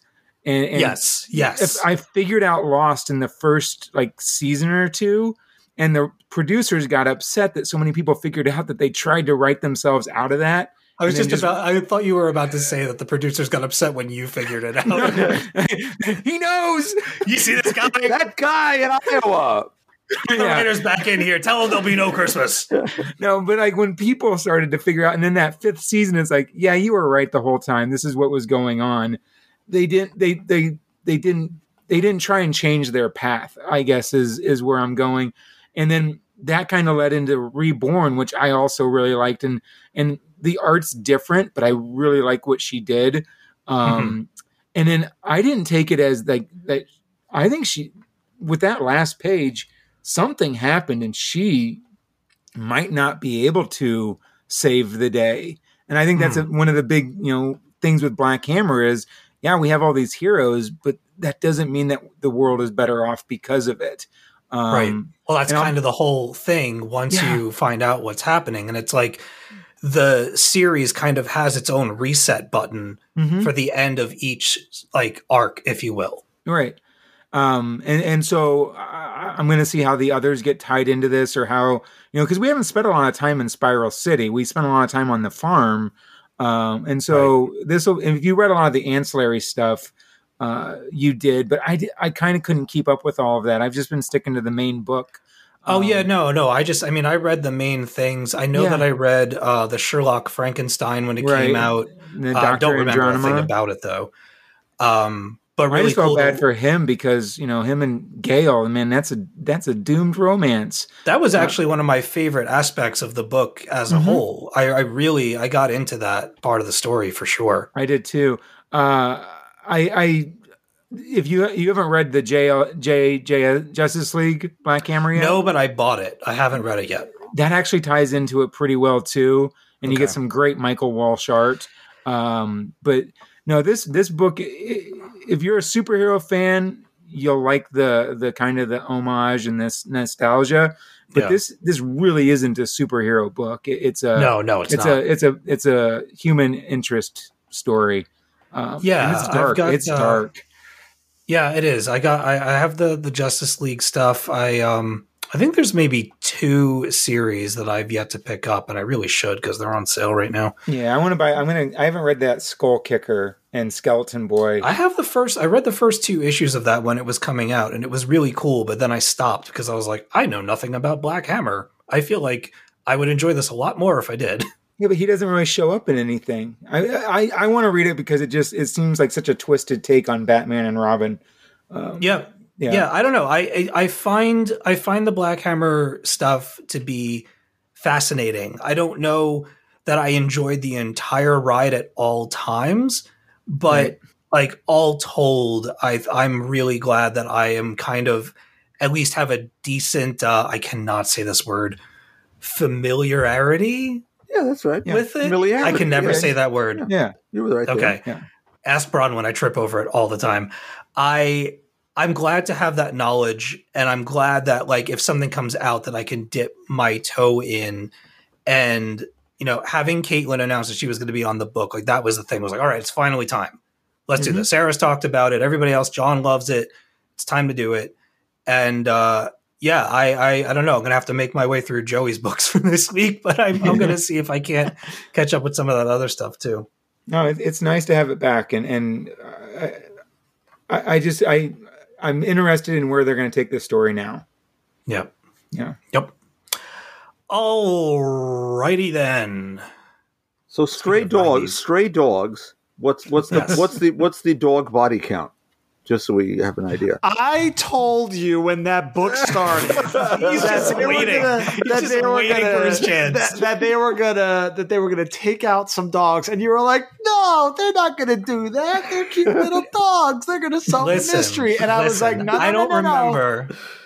I don't remember what I said, but I, I'm I sure just told you. that. I told you Yeah. what, I, what you said. You said like You were like, did- "This is the Scooby Gang of dogs, and they're going to solve a mystery." Exactly, and and I was like, no, no, no, this we're gonna get some dead dogs in this book, and you Listen. were like, they would never, and I was like, I told you, I told you. It what does it count if it ends that it was all a dream and it was just a dog No, dream the no. whole time? No, not if they're God, dying it's left and right. season four. Yeah. Yeah, well, there's some dirt naps being taken in this one, baby. Yeah, there's a dog in the shower, right? Yeah, okay, great. Yeah, super. look, look. Seriously, if animal death bothers you, don't don't read this book. Wait, who's the person it doesn't bother? Listen, I'm talking about sacrifice here. It's very. Oh, wait very a minute. Wait, touching. wait, wait. All right, okay, okay, Yeah, all that's- right, all yeah, right. I don't wanna hear What- anymore. What, No more. what more. are we still? What, what do we got left on this show? What do we? Things are revealed. Damn it. All right, we're talking about planet size X Men. Oh my Whoa. goodness, we still got to do this gala stuff. All right, Wow. let's let's try to let's try to keep this as organized as possible. We still have some uh, quick news bits and emails to get through. I think Here I need more, another drink before we get into this. All right. Planet size. Oh, by the way, if you're listening to this in public, if you're listening to this at a store or you're playing this somewhere, Spoilers. uh, yeah, well, yes, uh, uh, yes. Thank you, Bob. Spoilers for Planet Size X Men, and also I can't. I might curse during this, so what? go ahead. What? Yes, the we'll see. All right, written, by Gerry. Dugan, Dugan, Duggan, uh, art by Pepe Larraz, and colors by Marte Gracia. Okay, here's the thing: we've been going to the Hellfire Gala for the last few weeks, hanging out with the X Men, drinking some drinks, wearing some fancy outfits, and we know that there was going to be kind of a main attraction to this party. Emma, who is throwing this thing, is going to be gathering everybody. She says, Meet me in the courtyard, grab yourselves a drink, and meet me in the courtyard. And if you're open to it, let us be inside of your head. Hey, let whoa, us tap be careful. let us tap into your your your mental you know we're gonna we're gonna show you some stuff you're not gonna want to miss this this is going to be people are gonna say where were you when this happened and we've been wondering what the hell is it what are they gonna do and we've been guessing for the last couple of weeks we finally find out what i believe to be the pretty big deal that's got everybody leaving the hellfire gala being like what okay You know what? It's Scientology. no Okay. Grab your So, canisters, people. Aaron, do you want to do you want to do you want to chime in, or should I describe this thing? I mean, all right. Uh oh. Let me see. Oh. No, we are not doing this conversation the same way the Gala books are doing it by not getting anywhere. no, no. all right. So here's the situation. I'll just summarize this. If you read all the books, like Steve said, then you know that something happened, you know, and it got people all up in arms. But we were all trying to figure out what it was. What was this announcement that was made that had everyone, you know, giving us a giving the X Men a side eye, you know, as they were walking out? Well, we found out in Planet Size X Men. Um, it sort of doubled down on this uh, idea that we can do things that you cannot do, and we are no longer trying to fit in with you, but rather we are going to excel beyond you, and you can sort of join us, you know, on this little ride by sitting down and shutting the hell up. I. Or- yeah. yeah. or we are just going to go do this thing over here. Um, I feel like this was the opposite of that, if Well, anything. well, here's well, the thing. you would. Well, Can I can I tell the people what Wow. happened here? so yeah, I was just going to get to that. But Okay. get to that. I mean, you are. Steve, Whoa. this is like a bad episode of Crossfire. The I'm going to mutants. get to that. Shame you ignorant. Yeah, Go okay, ahead, we'll go go to there. Huh? I was kidding. Go ahead. Go ahead. Go ahead. Steve, go. So Go. Emma taps into everybody's mind and she says, I'm going to show you something. This is what we've been up to. So, to know what the setup for this is and what the deal is, is that you have Krakoa and then you have its neighboring island, Arakko. Arakko is filled with these mutants that we really haven't seen too many of yet. We don't really know what their deal is, but the impression that they've given me so far in these stories between uh, Ten of Swords and beyond is they're relatively hostile. They don't abide by the rule system that Krakoa operates under, the harm no humans, the blah, blah, blah, blah, blah, blah, blah. They're not interested in that. And as a courtesy, they've been kind of just keeping it low while, you know, Marvel's been building up to all this X Men Gala stuff. But now we're hearing from them again. And what happens is Emma taps into everybody and she takes them to Mars. Okay.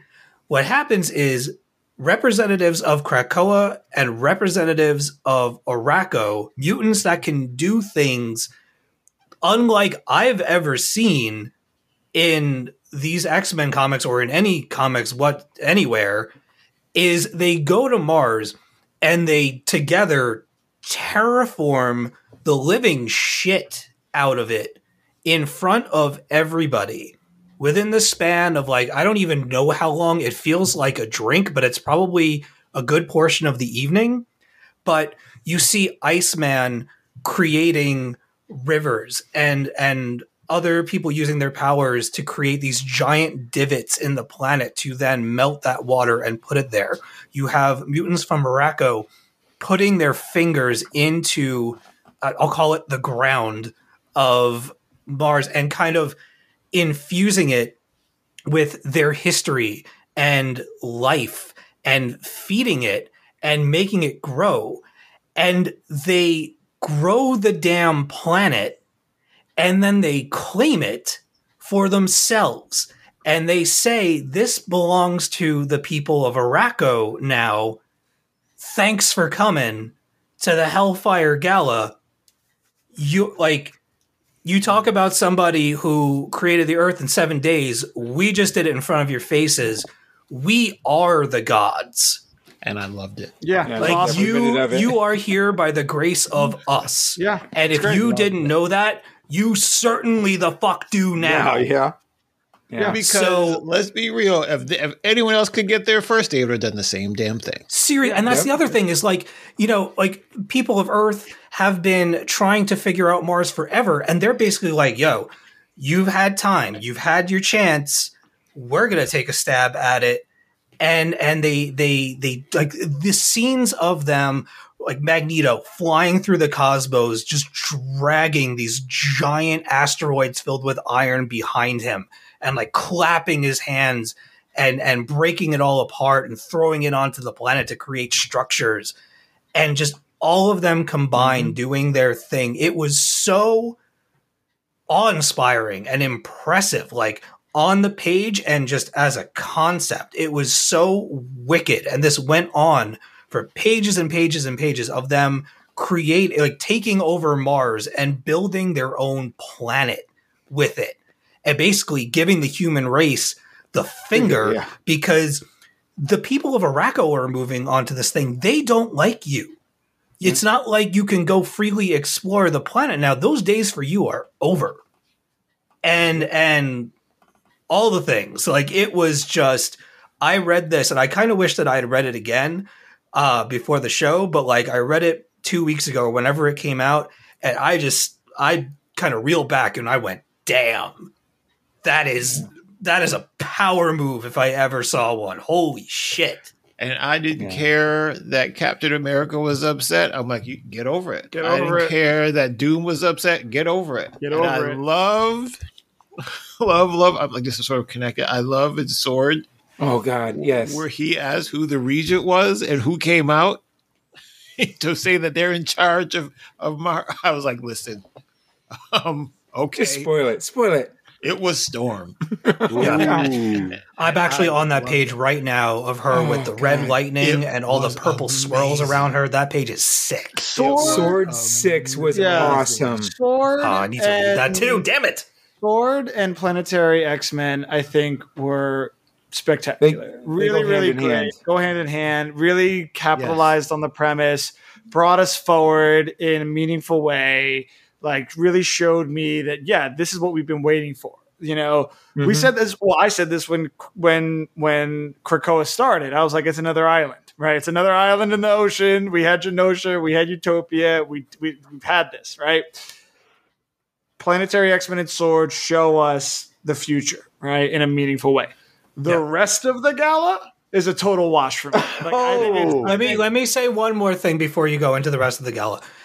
At a point in this story, as kind of like the grand finale, they have mutants that rip open like a portal large enough to fit the entirety of Arakko through it and just mm-hmm. plop it right into wherever they've chosen on Mars. And I was just like, yeah. Well, that was that was the external gate that they used to bring it Yeah. in X of Yeah. Swords.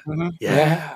So I mean, I love, love, loved everything about it. I love, but the thing is also, I, I realized that this was sort of touching back on some of the things that we picked up, and I think it was New Mutants. Um, the whole conceit of a couple of the issues of New Mutants about X Men or mutants working together to, you know, maximize their powers and do different things with their powers, and that's exactly what was being done you know, Mhm. to create, you know, this planet. is like one one person's power. What Magneto was doing with the magnetic core was increasing Storm's power, was increasing, you know, which in turn was kind of increasing uh, Iceman's power, which you know, and the fact that they're all Omega level mutants was allowing them to do this. And then once that, you know, the one guy has the entire ecosystem in his blood, and, then they just basically replicated that ecosystem and created everything. It is exactly what they were talking it's about. synergy. Well, it's but it's- it's- synergy. It's like the five in in the you know the Yes. five in reincarnation. You have the six in sword. It's all these circuits of mutants working together can accomplish anything.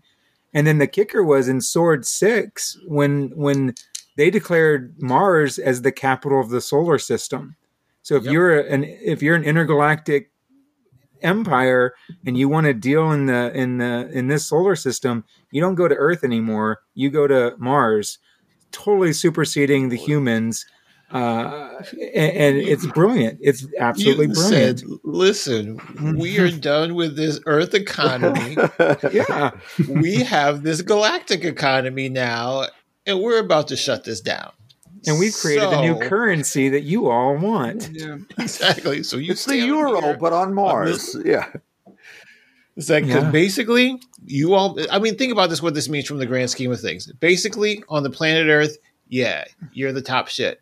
But now, everyone else in the galaxy owes us. Mhm. you know, everyone else in the galaxy is doing business with us. Yeah. You haven't even gotten out to where we are in where we go right now, and we've already staked our claim and basically are shutting it down. So when, If when Galactus had- shows up to eat Mars, what's going to happen? No, the mut- the mutants Mutants can will defeat kick Galactus. Galactus's Yeah, ass. Galactus No will way. Get outta here. No away. way. Yes way. Yes oh, way. those mutants will take Galactus out. They will. I'm sorry. They'd be like. I, they'd be like. I'm sorry. Who are you? Who are you? With your purple, with I- your purple pants? Get out of here. I wouldn't be surprised if they got like a ultimate nullifier type d- Mutant. doodad sitting somewhere. Yeah, exactly. Some mutant sitting somewhere, is just like yeah. I'm they do. It's Leech. Leech, the little mutant. Little- They'll little- little- Leech at him. Little green Leech, and, and Galactus will be like, "No, I have no powers." And if we had a Galactus category for biggest flex in comics for the year, this would so far be the you know, yeah, it's and uh, like I was saying, it's hard because thi- like thi- like that was it was so amazing, planetary, and then the sword follow up was so good. And then I'm over here reading Wolverine, and I'm like, what the hell is this? You know, I'm over here reading like you know, and and I like I think someone in the chat said this really well that the gala was just kind of a framing device for all the other kind of stories to just continue, right? So it's a set piece. it's yeah. a set piece, you know, and I, I get that. I, I, I just feel like the the the you know, for the books that I was already into, the gala feels like a distraction. For the books I Mhm. wasn't reading, the gala feels like it's making me read a book that I didn't like in the first place. You know, um, so you know, I, I, I I get the importance of it. I get presenting it as this event because it's marketable or whatever. But this doesn't have the same kind of storytelling trajectory and synergy of X of Swords or Hox Pox or anything like that. Or it's not an event, you know. It's not an event. Yeah, it's And not an event. Yeah, and and it's it's it was marketed as such. First of all, that's number one. And to be honest, too, it's revealed to me which of these X books I don't really care for. you know, yeah. like you know what, I don't Mhm. need to keep reading this book, or I don't need to keep reading that one. You know, because it's not really telling a story that I'm particularly interested in, and the gala kind of showed that to me. Yeah, I mean, totally. Yeah. Way of X three is just why is Nightcrawler drunk? Yeah, It's like oh I did. God. I did not need Which is that. a bummer because I really liked Way of X one and two, and But then I- three was what? I did like though in Way of X three the entire commentary on well let's make all these new mutants, but who's going to take care of these mutants? Oh, seeing you- Stacy X again, I was like, man, Yeah. this is throwing back over here. And it's like it's, it's a total shot at the pro life. It's like okay, we don't want to have any sort of birth control, but you don't want to take care of these kids once they're outside the womb. Um, isn't that an issue? I, I just I love the book recovered when they got to the second half of that. Yeah. That was just going to be Nightcrawler tromping around drunk all night. the gala stuff was Yeah. the weakest part of a lot of these issues. New Mutants, Way of X, you know, like it just Yep. was like, I don't, this doesn't matter. Wolverine, I was just like, this. uh, First of all, I stopped reading Wolverine and X Force a couple of months ago. So jumping back in for the gala, I was like, this A makes no sense to me. And B, I didn't, I didn't care for this to begin with. So what, what, what am I doing here? X Fels X Force felt forced, like they were just trying to wrap up a story that that already was wrapped up, and they didn't need to do it. I, I yeah, I, it showed a lot of weaknesses of books. I told you, I it's coming. Wait for that balloon to pop. It's Inferno, coming. it's coming in September. Inferno one through four is the end of is the culmination of Hickman. Uh-huh. By by January of 2022, We're not going to be a reading any X Men. Basically, We're going to be back in the mansion. Yeah. in there, there's going to be in- some new kid they have to save from somewhere because Yeah. their parents are abusing Yeah, them, yeah. and you know mutants are living in the sewers. Yep, and Bobby will be like, Bobby Drake will be like, remember that time we terraformed Mars? LOL. And we'll be like, this book is crap. basically yeah. preparing for it. I will say for Way of X, I do like the way that they are using uh, Kurt's um, conscious. yeah. Sort of as the the the sort of like the litmus test of like, sort of like the, the the conduit for the story. It was mhm. always so much um, of his character that that idea just, of um, larger larger issues. Sure. Yeah, well, they're just they're making him question his Catholicism, and, and I, as a lapsed Catholic, I, I love Yeah, that that's always good. Sure. They just announced something with Si Spurrier picking up some X Men stuff after, Well, it- right? After what It, it, it's, I think the Way of X is going to end, and then it's going to move morph into a Legion book. Ooh. And so- on. Ooh, I'd So I think that. it's the I'm on same board the same creative team going forward. I think this might be like five issues, yeah, it is. and then that might be five. oh, issues. it's called the Onslaught Revelation. yeah, that's it. called. Yeah, I don't need onslaught, but I No. do love Legion. Oh, you're getting it. you're getting onslaught. is Legion is it Mirror's Legion coming off very John Constantini? Oh, totally. yes. Well, totally. did you ever read X Men Legacy when he was when it was his book? I read that Oh, thing from cover to cover. That book was so Every good. I loved it. Can That I, was the one with all the Mike Del Mundo covers, right? Yep, yep, Yeah. yep, Yep. yep, yep. Yeah. can I ask good. an out there question? Because I don't know anything anymore because you guys are way past me. Moira MacTaggert, where is she in all this? Oh, she's coming. He's in her bunker. She's in Okay, a bunker okay. but, but but I have a feeling. just feeling. waiting, just waiting, right? To, She's on the she's on the cover art to Inferno, so she's coming. ah, She'll okay. be there. We're bookending it. She's gonna roll Basically, out. someone, yeah, someone's gonna slit her throat and start the whole damn thing over. That's Yeah, right, Oh. exactly. And then Bobby Drake, Bobby Drake's gonna be like, "Hey, remember that time we were uh, terraform Mars? That was crazy. All right, how do you all feel about some news? Let's do it." Let's do it. News. All right, there's going to be a new team of writers taking on Spider-Man, taking it beyond your wildest expectations. An amazing Spider-Man number 75. We've got Zeb Wells, Kelly Thompson, Saladin Ahmed, Cody Ziglar, and Patrick Gleason. Love it. All Is it- coming, going three times a week. Three times a Three month. brand new Three times a day. month. Three times a Three times a month. Three times a month. That's bad Sorry, enough. Three give times a week. I gave I gave myself a heart attack just now. um, yeah, so 75 marks the creative team switch up, and they're going to be a whole lot of spidering going on as of uh as a 75. This is what they did with Brand New Day, like just a few I mean- years ago. But, but No, that was I'm not- Dan I'm not- Slott. No, it wasn't. It was it, we had new creative teams every four issues. Yeah. What was it called you- when Dan Slott took over? that was uh Superior? Dan Slott. Just they, yeah, he did it for like Superior. 10 years or whatever, and then went to Superior. Right. Well, it felt like ten years because it was twice a month.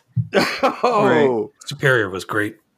No, I mean Like, this I like feels that run a lot. Yeah, I, no, I, I, I'm on board with this. This creative team sounds fantastic, and I've, I like Nick Spencer. I just kind of checked out of his run I just started uh, on Marvel Unlimited from the, oh, it was called the Big Time. Um, uh, so I, I just started Nick Spencer's run on Yeah. Marvel Unlimited. I, I, I do want to read it. I, I, have, I Dropped don't. off. Yeah, I don't. I'm not really consistent with reading Spider Man, so I, I, I want to Mm-hmm. do one. This chameleon conspiracy stuff is coming to a head, and I'm like, what? That's crazy. So I'm excited. Saladin Ahmed, Kelly Thompson, Zeb Wells, three of my favorites. The Patrick Gleason artwork is also really Yeah. awesome. Yeah. I'm cool. I'm excited to see where it goes. I'm wondering since Saladin Ahmed's on it, if Miles is going to be a big part of it. Are you going to fold Miles into this? That'd Yeah. be fine. Yeah. Well, Peter's all through the Clone Saga. Yeah. Don't say Clone Saga, please. I have flashbacks. No, it's actually pretty good. That's what it's called right now, the Clone Saga. Miles Morales, Spider Man. That's what. That's when I sold off all my Spider-Man books to my local comic store. Oh, you haven't. uh, You have. re- You guys have seen the news that that that's a possibility of what's happening, right?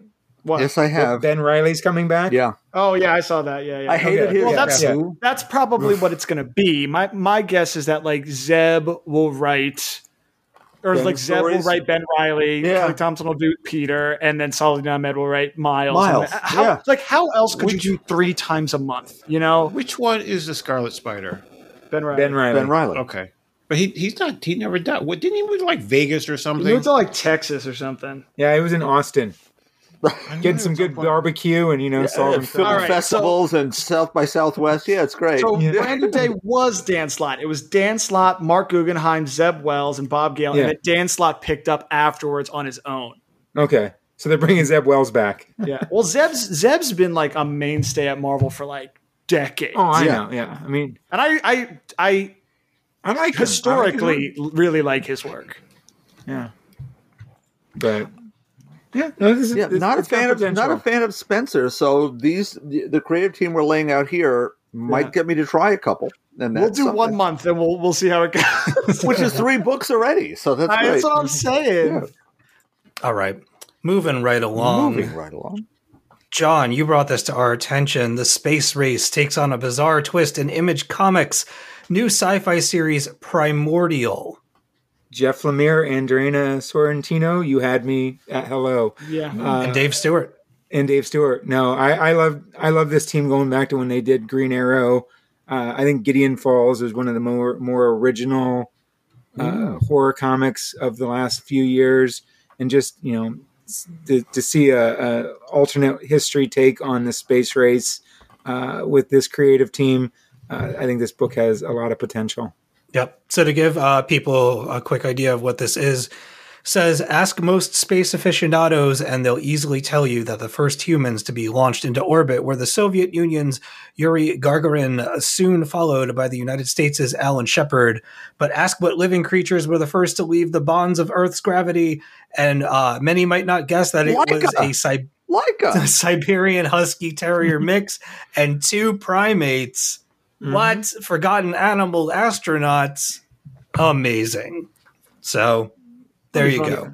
Primordial. Sounds like a sounds like a good time. Definitely have to check that out. I hope we don't end up in the Mark Wahlberg Planet of the Apes place. That's all I'm saying. No, wasn't uh, the going Guardians of the Galaxy Cosmo? Wasn't he one of those original dogs? Yeah. Yeah, Yeah. he was the second dog in space or whatever. Absolutely. Yeah. No, that's good stuff. Yeah, I'm, I, that sounds great. Awesome. Yeah, um, so for this last story, I don't really know how much we can say about it. I, I just threw it on here. Comixology announces that they're closing the DC Comics app. I have to admit that I don't really know what that means. It used to be that if you bought DC, if you bought DC Comics on Comixology, they had their own standalone that you could read them in. Okay. But uh, I, I don't know anybody who's used it. Marvel. All right. There was a thing with Marvel way back when that like the you when you used codes or whatever, it would be there too. But that again, these kind of like they all they have their own apps now. So Yeah. Yeah, All right. Beautiful. That's it. I'm, ki- News I'm is kind done. of surprised they're still selling their books through Comixology, and and not making you go to their They own better. apps. they have No, to. I'm They with you, to. but- they have to. There's no way. There's no way that Marvel or DC could get off of Comixology. No, AT and T is pretty dumb. You never know what they might come up with. who's shipping DC Comics books now? Well, Nobody knows. Yeah. That's true, but also Marvel's getting out of Diamond too. So like you know, with with all of the the the, the changes happening to like hard copy mm-hmm. publishing, mm-hmm. traditional publishing, You it would be a it, yeah. terrible idea to get off of like the single common app that everyone uh, uses. Right, which is attached to Amazon, no less, because Amazon Exactly. bought them. Yeah. I mean, please. Exactly. Yeah. With Marvel switching to Penguin, they've put up their own previews on Comixology now that you can download. Mm-hmm. That's The- pretty cool. The other problem is I don't think Marvel Unlimited or DC Infinite Frontier have the have the bandwidth or UI to like handle purchasing like at that Yeah. level. You know, No. Hmm. No. All right. Joey, why don't you tell me a little bit about this Shang-Chi trailer before we move into some emails? oh, it was awesome. All right. It was really cool. New trailer. Watch it if you haven't. A, a, a lot more Tony Leung uh, over narration about like kind of what the conflict is going to be. Uh, and you know, because he's Asian, it's going to be like, "Oh, your family," you know. But uh, I'm just kidding. That's that's a bit of a that's a bit of a, a tongue in cheek thing. I, although I will say, I was like, of course he has father issues, you know. Um, but no, it, it does actually sound like a really great piece, and it's it, it evokes a lot of what's made previous Marvel films like Iron Man and Black Panther really great, which is this kind of like you know intimate personal drama at the core of these superheroics. A lot of new looks at the action and a lot of new looks at the way the Ten Rings themselves Ooh, are love the 10 uh, rings. working, and I think it looks really cool. Um, and then and then we we're in. Here's what I'll say at the end: the last shot of the trailer, Shang Chi's in the ocean with a big dragon. And for those that read recent issues of Atlantis Attacks or you know Agents of Atlas, Is it- is Do it- you think that's is Fin it- is Fang it- it is 100% not Fin Fang Foom. Clearly, Oh. you guys have not been reading Atlantis Attacks No, New Agents of. Atlas. Every, like, Atlantis has a protector dragon. I think it's going to be Namor and Atlantis. That's what we're, that's what we're, Wow, though that's that's awesome.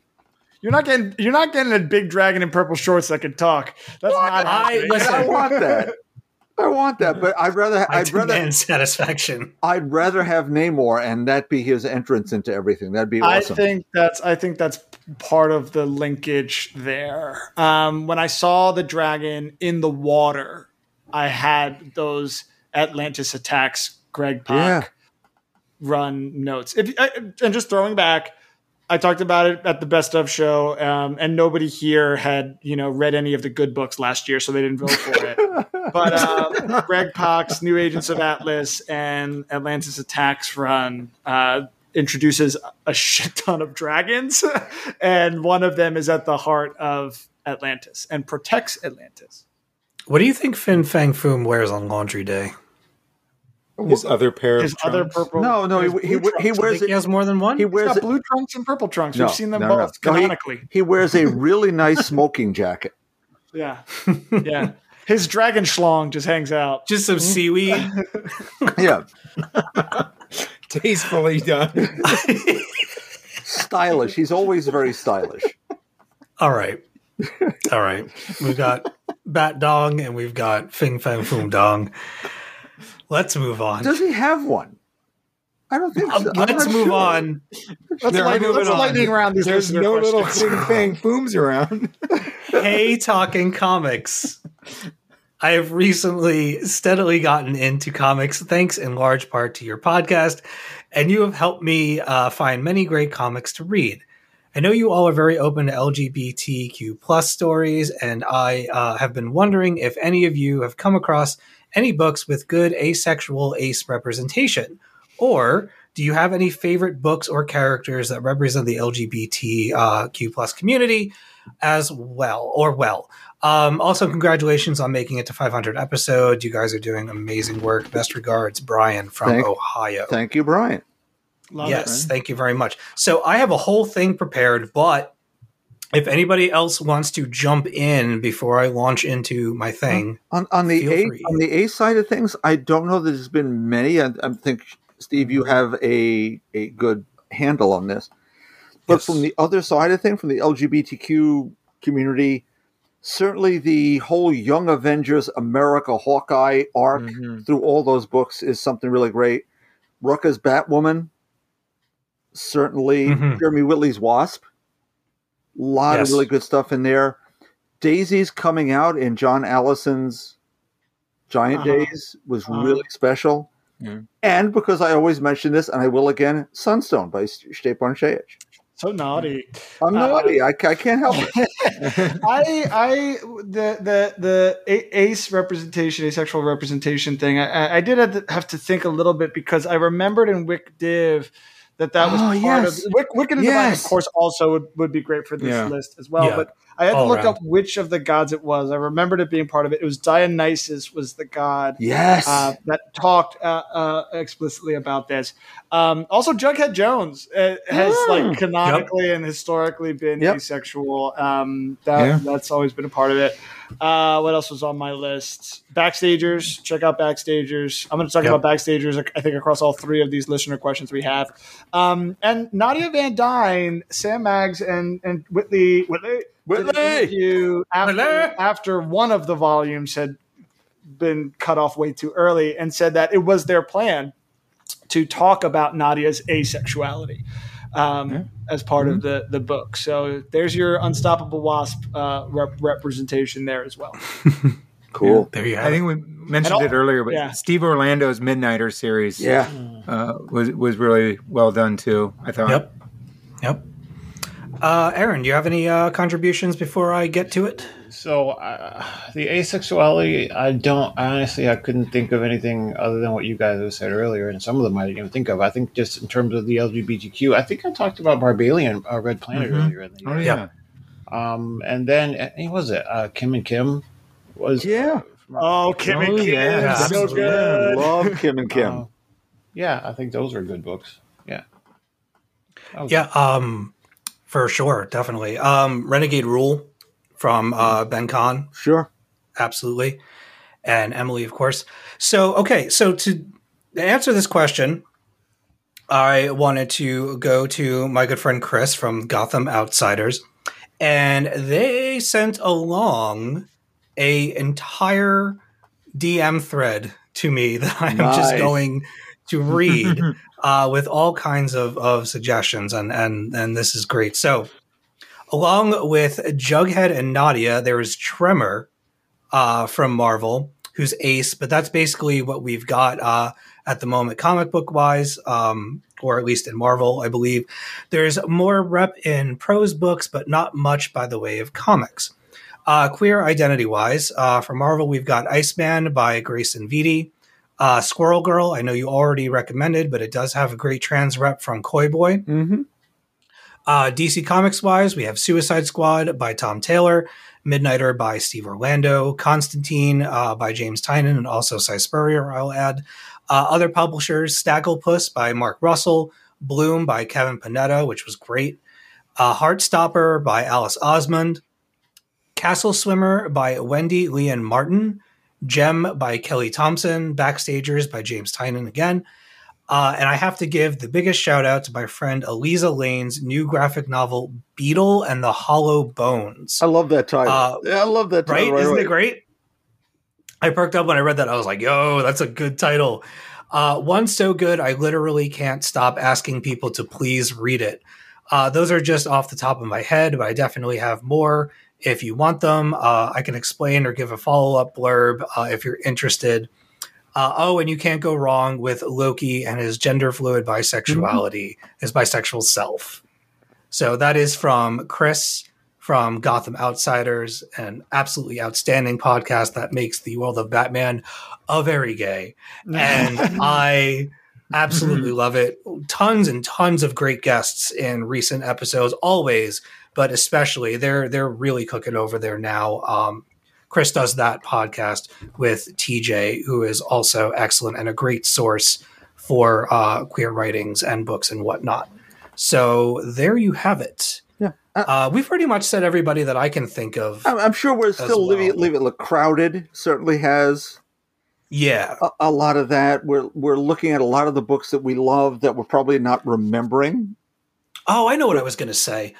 Oh, go ahead. No, go, no, go I'll, for it. Yeah, you throw something in, and I'll I'll go. Yeah, if you are if you looking if you're looking for graphic novels specifically um Pumpkinhead. that are LGBTQ friendly, yeah, Pumpkinheads, look to First Second, the publisher First Second.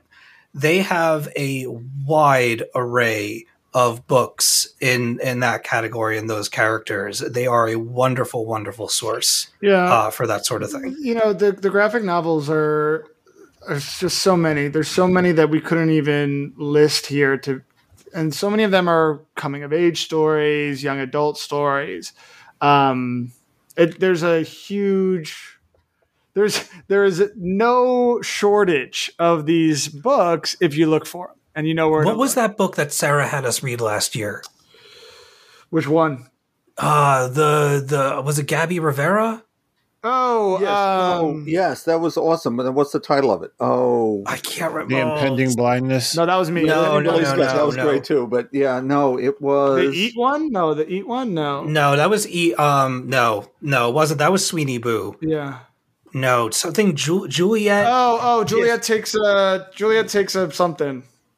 Yes, that was great. No, but it was awesome. Yes, I'm gonna look Juliet it up. takes I'm a gonna- breath. Juliet takes a breath. Juliet takes a breath. takes a breath. That's Yeah. it. Juliet takes a breath. That was amazing too. But here's the other thing that's on the flip side of all of this is that queer comics have a very long history going back decades. Uh, this kind it goes back to Dr. comics. Marston and Elizabeth Marston, right? Like, Yeah, and, and through the 60s, 70s, and 80s, particularly like underground comics was a safe haven for kind of queer Mhm. rep and queer writing to begin with. So, you know, like it's all there. Like there's a long history of it. We've laid out for you kind of like mainstream big two representation questions, but like Yeah. comics have always been a community that that that have been a place for these kinds of stories. yeah. So I would also add. Um, I got a, a reminder the other day that FlameCon is coming up. Mm-hmm, Uh, Oh, for, sweet. live? I mean, in person? yeah, apparently it's coming up live in person. Wow. Um, I would go check out that website for the um, guests that are going to show up there, or even go see if you can check out last year's guests because there's a lot of creators that were there when I went there last year that obviously would be putting out content that would I think meet your needs. And actually, I'm looking uh, right now because I had a communication with one of those creators who sent me specifically a list of uh, LGBTQIA creators. So, Oh. you know, maybe if I can find that, I will share that. No, what that book I read last year, Gender Queer, Maia Kobabe. This book I read in 2020 was one of the best things I've ever read. Read it; it's spectacular. Gender Queer, Maia Kobabe, K O B A B E. Incredible. Nice. Incredible. Nice. Uh, Bob, I meant to tell you that uh, I picked up Fake Blood from Whitney Oh, Gardner. did you love it? I haven't read it yet, Oh, but I have it. Oh, you Uh, I'm you're going to pick up it. her other book this week as well. Long but I also picked up Yeah. uh, The Girl from the Sea and A Map to the Sun, Hmm. which is another um, first, second graphic novel. Mm-hmm. That, uh, Again, another company you can count on to do all the right things. Now, we- Yes. we, you mentioned Whitney Gardner. We'll be speaking next week about a book that has, as part of its backstory, I'm I'm, I'm teasing like mad now. A, a a relationship that bubbles throughout the book and turns into something really really different and interesting. Ooh, So just- there just might be a special guest on next week. Might week's just be next week. podcast. So we'll talk about You didn't hear later. it from us. No. All right. So there you go. Uh, Brian. Thank you, so much Yeah. for writing in. Awesome. All right, let's move on to these last uh, these last couple of questions here. Uh, this one comes from Britt. Since the inception of the pod, y'all have great recommendations like Crowded, Murder Falcon, Murder Falcon, Giant Days, uh, etc. And I have uh, that I've absolutely loved. My question is: Out of all the books y'all have recommended, which one should become a show or movie? Backstagers. That's it. Yeah, that's well, the of course. answer. I'm done. That's the only answer. We got okay. That's good to go. No, I got I got at least four. I've got about here. fourteen, but okay. All right, so Joe, you're saying backstagers. yes. Do you have a creative team in mind, or you just want backstagers? No, my laptop's dying. Okay. uh, Bob. Okay. Go real Now, quick. I wouldn't have thought of this, but w- because it came up t- today, InSexts. Oh, Okay. Jen and Sylvia Soska doing InSexts as a TV show. Oh shit. Right. Exactly. Um, my first thought, I w- I would love to see as a TV show once in future by Edgar Wright and Simon Pegg, starring Ooh. Simon Pegg and Emma Thompson. Could Oh, you wow. imagine Simon Pegg doing those action scenes? Yes, it would be great. I mean, I'm I'm right there.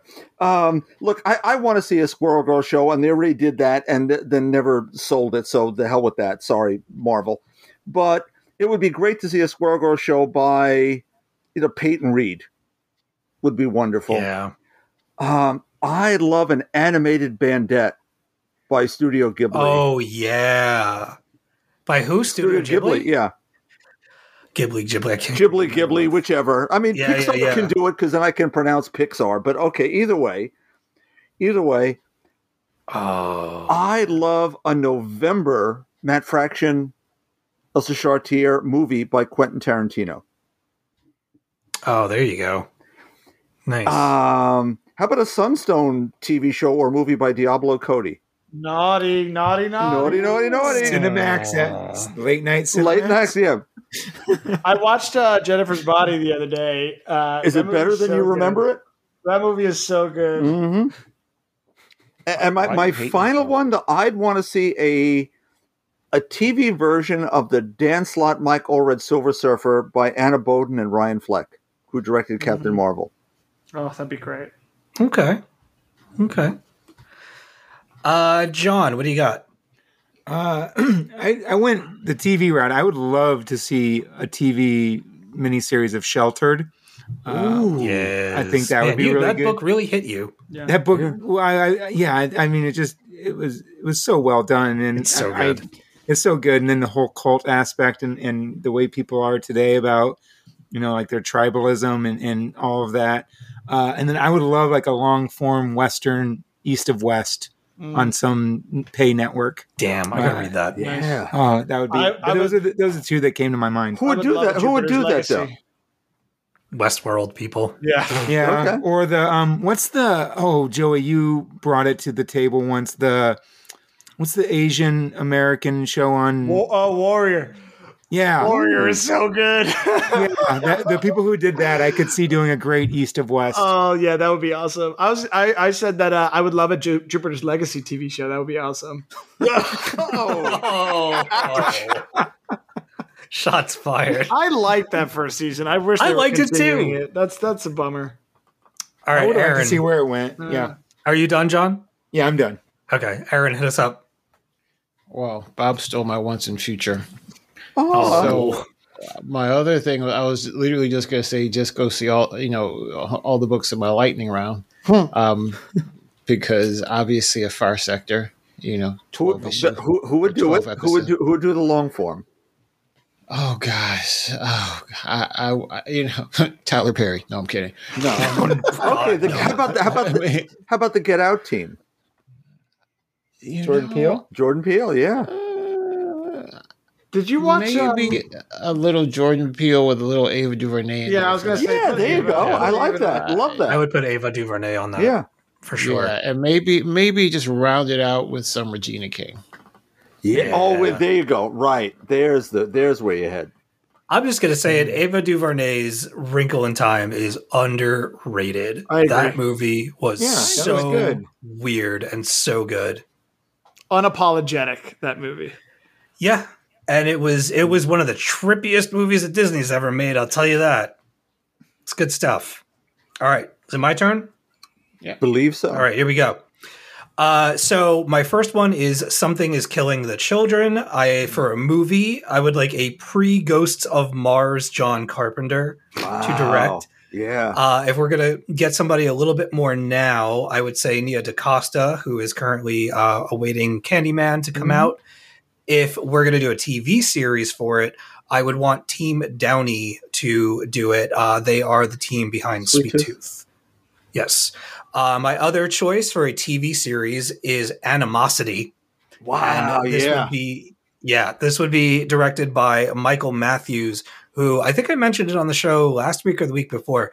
But if you have not seen the movie Love and Monsters, it is absolutely one of the best like fantasy adventure movies that I've seen in years. Totally, totally worth watching. Uh, I also have Bliss on this uh, on this list. This would be a movie, and I have uh, Louis Leterrier doing the Right. uh, directing. Yes, Incredible The- Hulk. The Hulk. Yeah, Incredible Hulk, Transporter, Unleashed, and the Dark Crystal: Age of Resistance. Because you're gonna need somebody that can get the Henson Company roped into this thing. Because I ain't gonna see no all CGI creatures in Bliss. You better get some puppets. All I up know in that is, shit. is Caitlin Yarsky better do the storyboards, and I think she could probably direct that. In Oh, Bliss, yeah. though, isn't it just the turtle gods that are like creatures? oh, you can you can do more. You can do more. There's at least The three settings, yeah. for sure. Yeah. Yeah, and and like set design and stuff like that. Absolutely. Uh, and my last one here is this is a this is an oddball one. This is from Aftershock. I would really like to see a uh, film for her infernal descent. And this is a story about a, an older woman who's lost her family that basically uh, takes a march through hell to try and find them and understand why they were taken from her too soon. I would love to see this from Guillermo del Toro, uh, with him reteaming with either Sally Hawkins or Jodie Foster for the lead role. I just Those came up. I just came up with an, another one. All right, real quick. Real, real, real quick. James Gunn writing and directing a version of the Amanda Conner Jimmy Palmiotti The Pro, where a Oh, that's awesome. Oh, I like that. Yes. That's a great fit. Nice. All right, last but certainly not least, uh, this one comes in from Pete. What are your thoughts on two page spread compositions for panel to panel storytelling? Love it. one too many pages. No, I'm Love I'm it. Kidding. Werther Werther Dell'Edera has been doing it nonstop for something is killing the children. You you read those books and you're like, why is this book only 15 pages long? It's because well, like why? Because I read it all digitally. Yeah. Because like six of those digital pages are these two page spreads with these beautiful panel to panel layouts. I love it. I think it's really great. Um, I but I'm I'm always a big fan of changing up your your panel structures. Uh, uh, I I also love when we do like um, Mr. Miracle when when they were doing the you know traditional like was that six or nine panels a page? I think it was don't know. nine. Nine, Nine, panel yeah. pages consistently throughout. Like that's then- impressive, and I love that. Change But up. I I love the change up, and I love the two page spreads. But for me, if as long as it's part of the storytelling and not some Image Comics 90 pinup, with no hands or feet. Sorry, Mr. Liefeld. Yeah.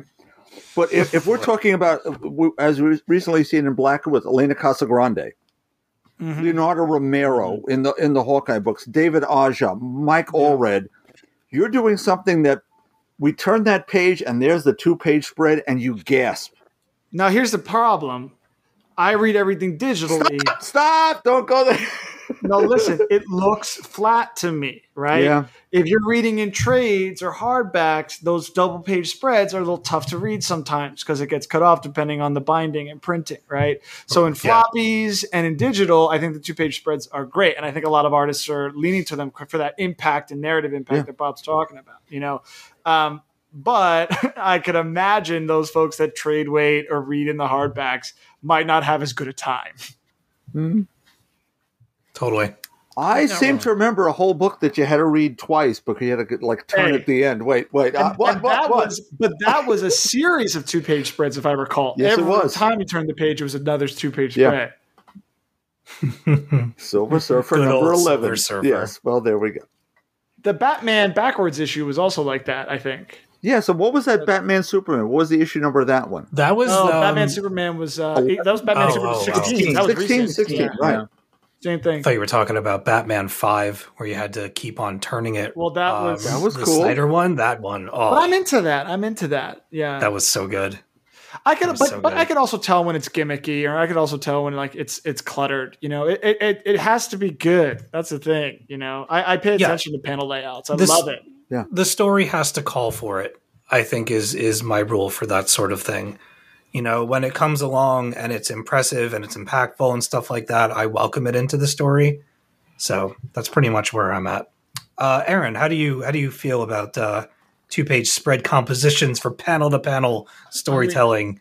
I sort of side with Joey in this because I do read digitally, and uh, as long as the real estate is used well, I think it's it's great. I think if you're using it really as a device to actually tell the story, using the imagery to tell the story or to advance the story, yeah. If it's and I think Joe, you took the words right out of my mouth. If it's a gimmicky thing that's really just designed to spark conversation, but really hasn't done anything to enhance the story, then what's the point of it? But yeah, I, again, I do think it works. For me, it works better in um, digital. Yeah, I mean, you have the if you're reading on Comixology, like most most people, then you have that guided view, which sometimes may they sometimes get that order out of sync. Sometimes that was redundant. I never Uh, read guided view. I always read Oh, guided it, view. it I don't drives me really crazy.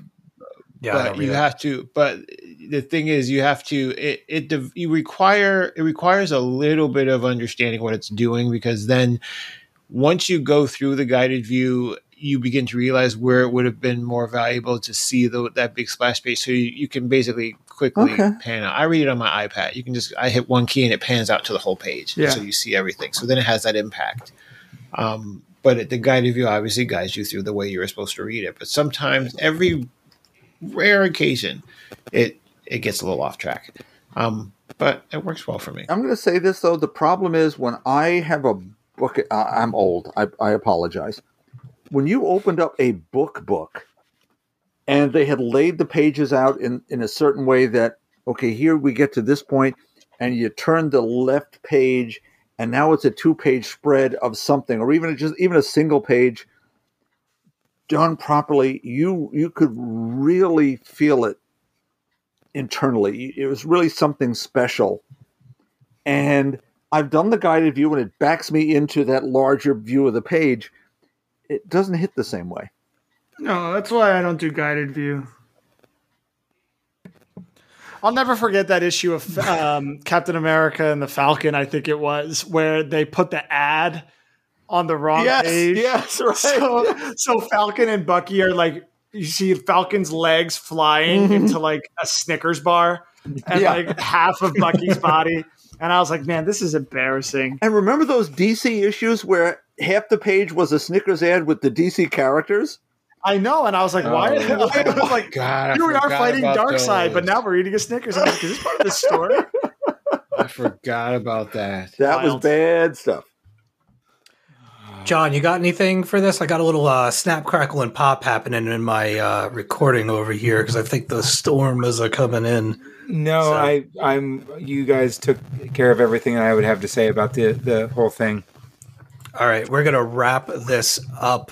Joey, what are you looking forward to next week? Oh my goodness, so many things. That Texas Blood is coming back. Uh, number seven, Cable number eleven. I think is the last issue of that. No, there's 12. Twelve. All right, so I, then I'm not picking. then I don't give a shit about Cable number eleven. Uh, He was more so hoping. yeah, yeah, yeah. The United States of Captain America Yes. miniseries launches this week. I'll definitely be checking that out. Second issue of Shang-Chi, Dr. Aphra number 11, a Buffy the Vampire Slayer Tea Time special, which is about what the Watchers do. Um, the Mystery of the Meanest Teacher, a Johnny Constantine graphic novel, comes out. Uh, another one of these YA kids graphic novels with the DC characters. I am 1000% reading that. And a new Cullen Bunn book called Parasomnia. I'll probably check that one out too. Nice. Can you not plug yourself in? No, I'm Mr. 4%? downstairs. I'm downstairs, and my microphone and everything is like in it. So for me to try and uproot myself would be too complicated.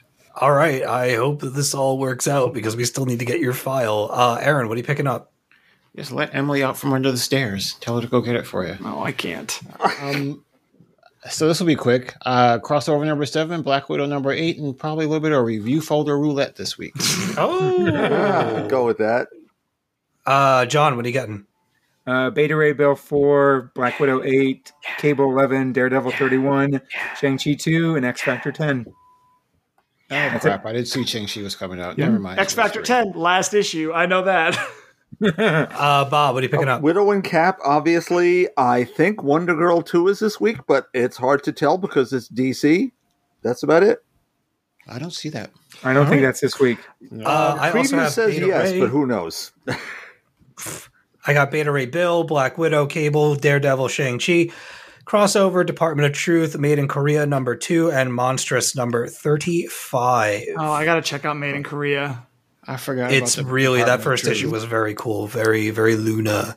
All right, we've reached the end. Does anybody have any closing statements? Really quickly, next week we do have a special guest. It is writer, Mhm. editor, and our good friend Stephanie Cooke talking about her Paranorthern and the Chaos Bunny Apocalypse graphic novel that she has coming out.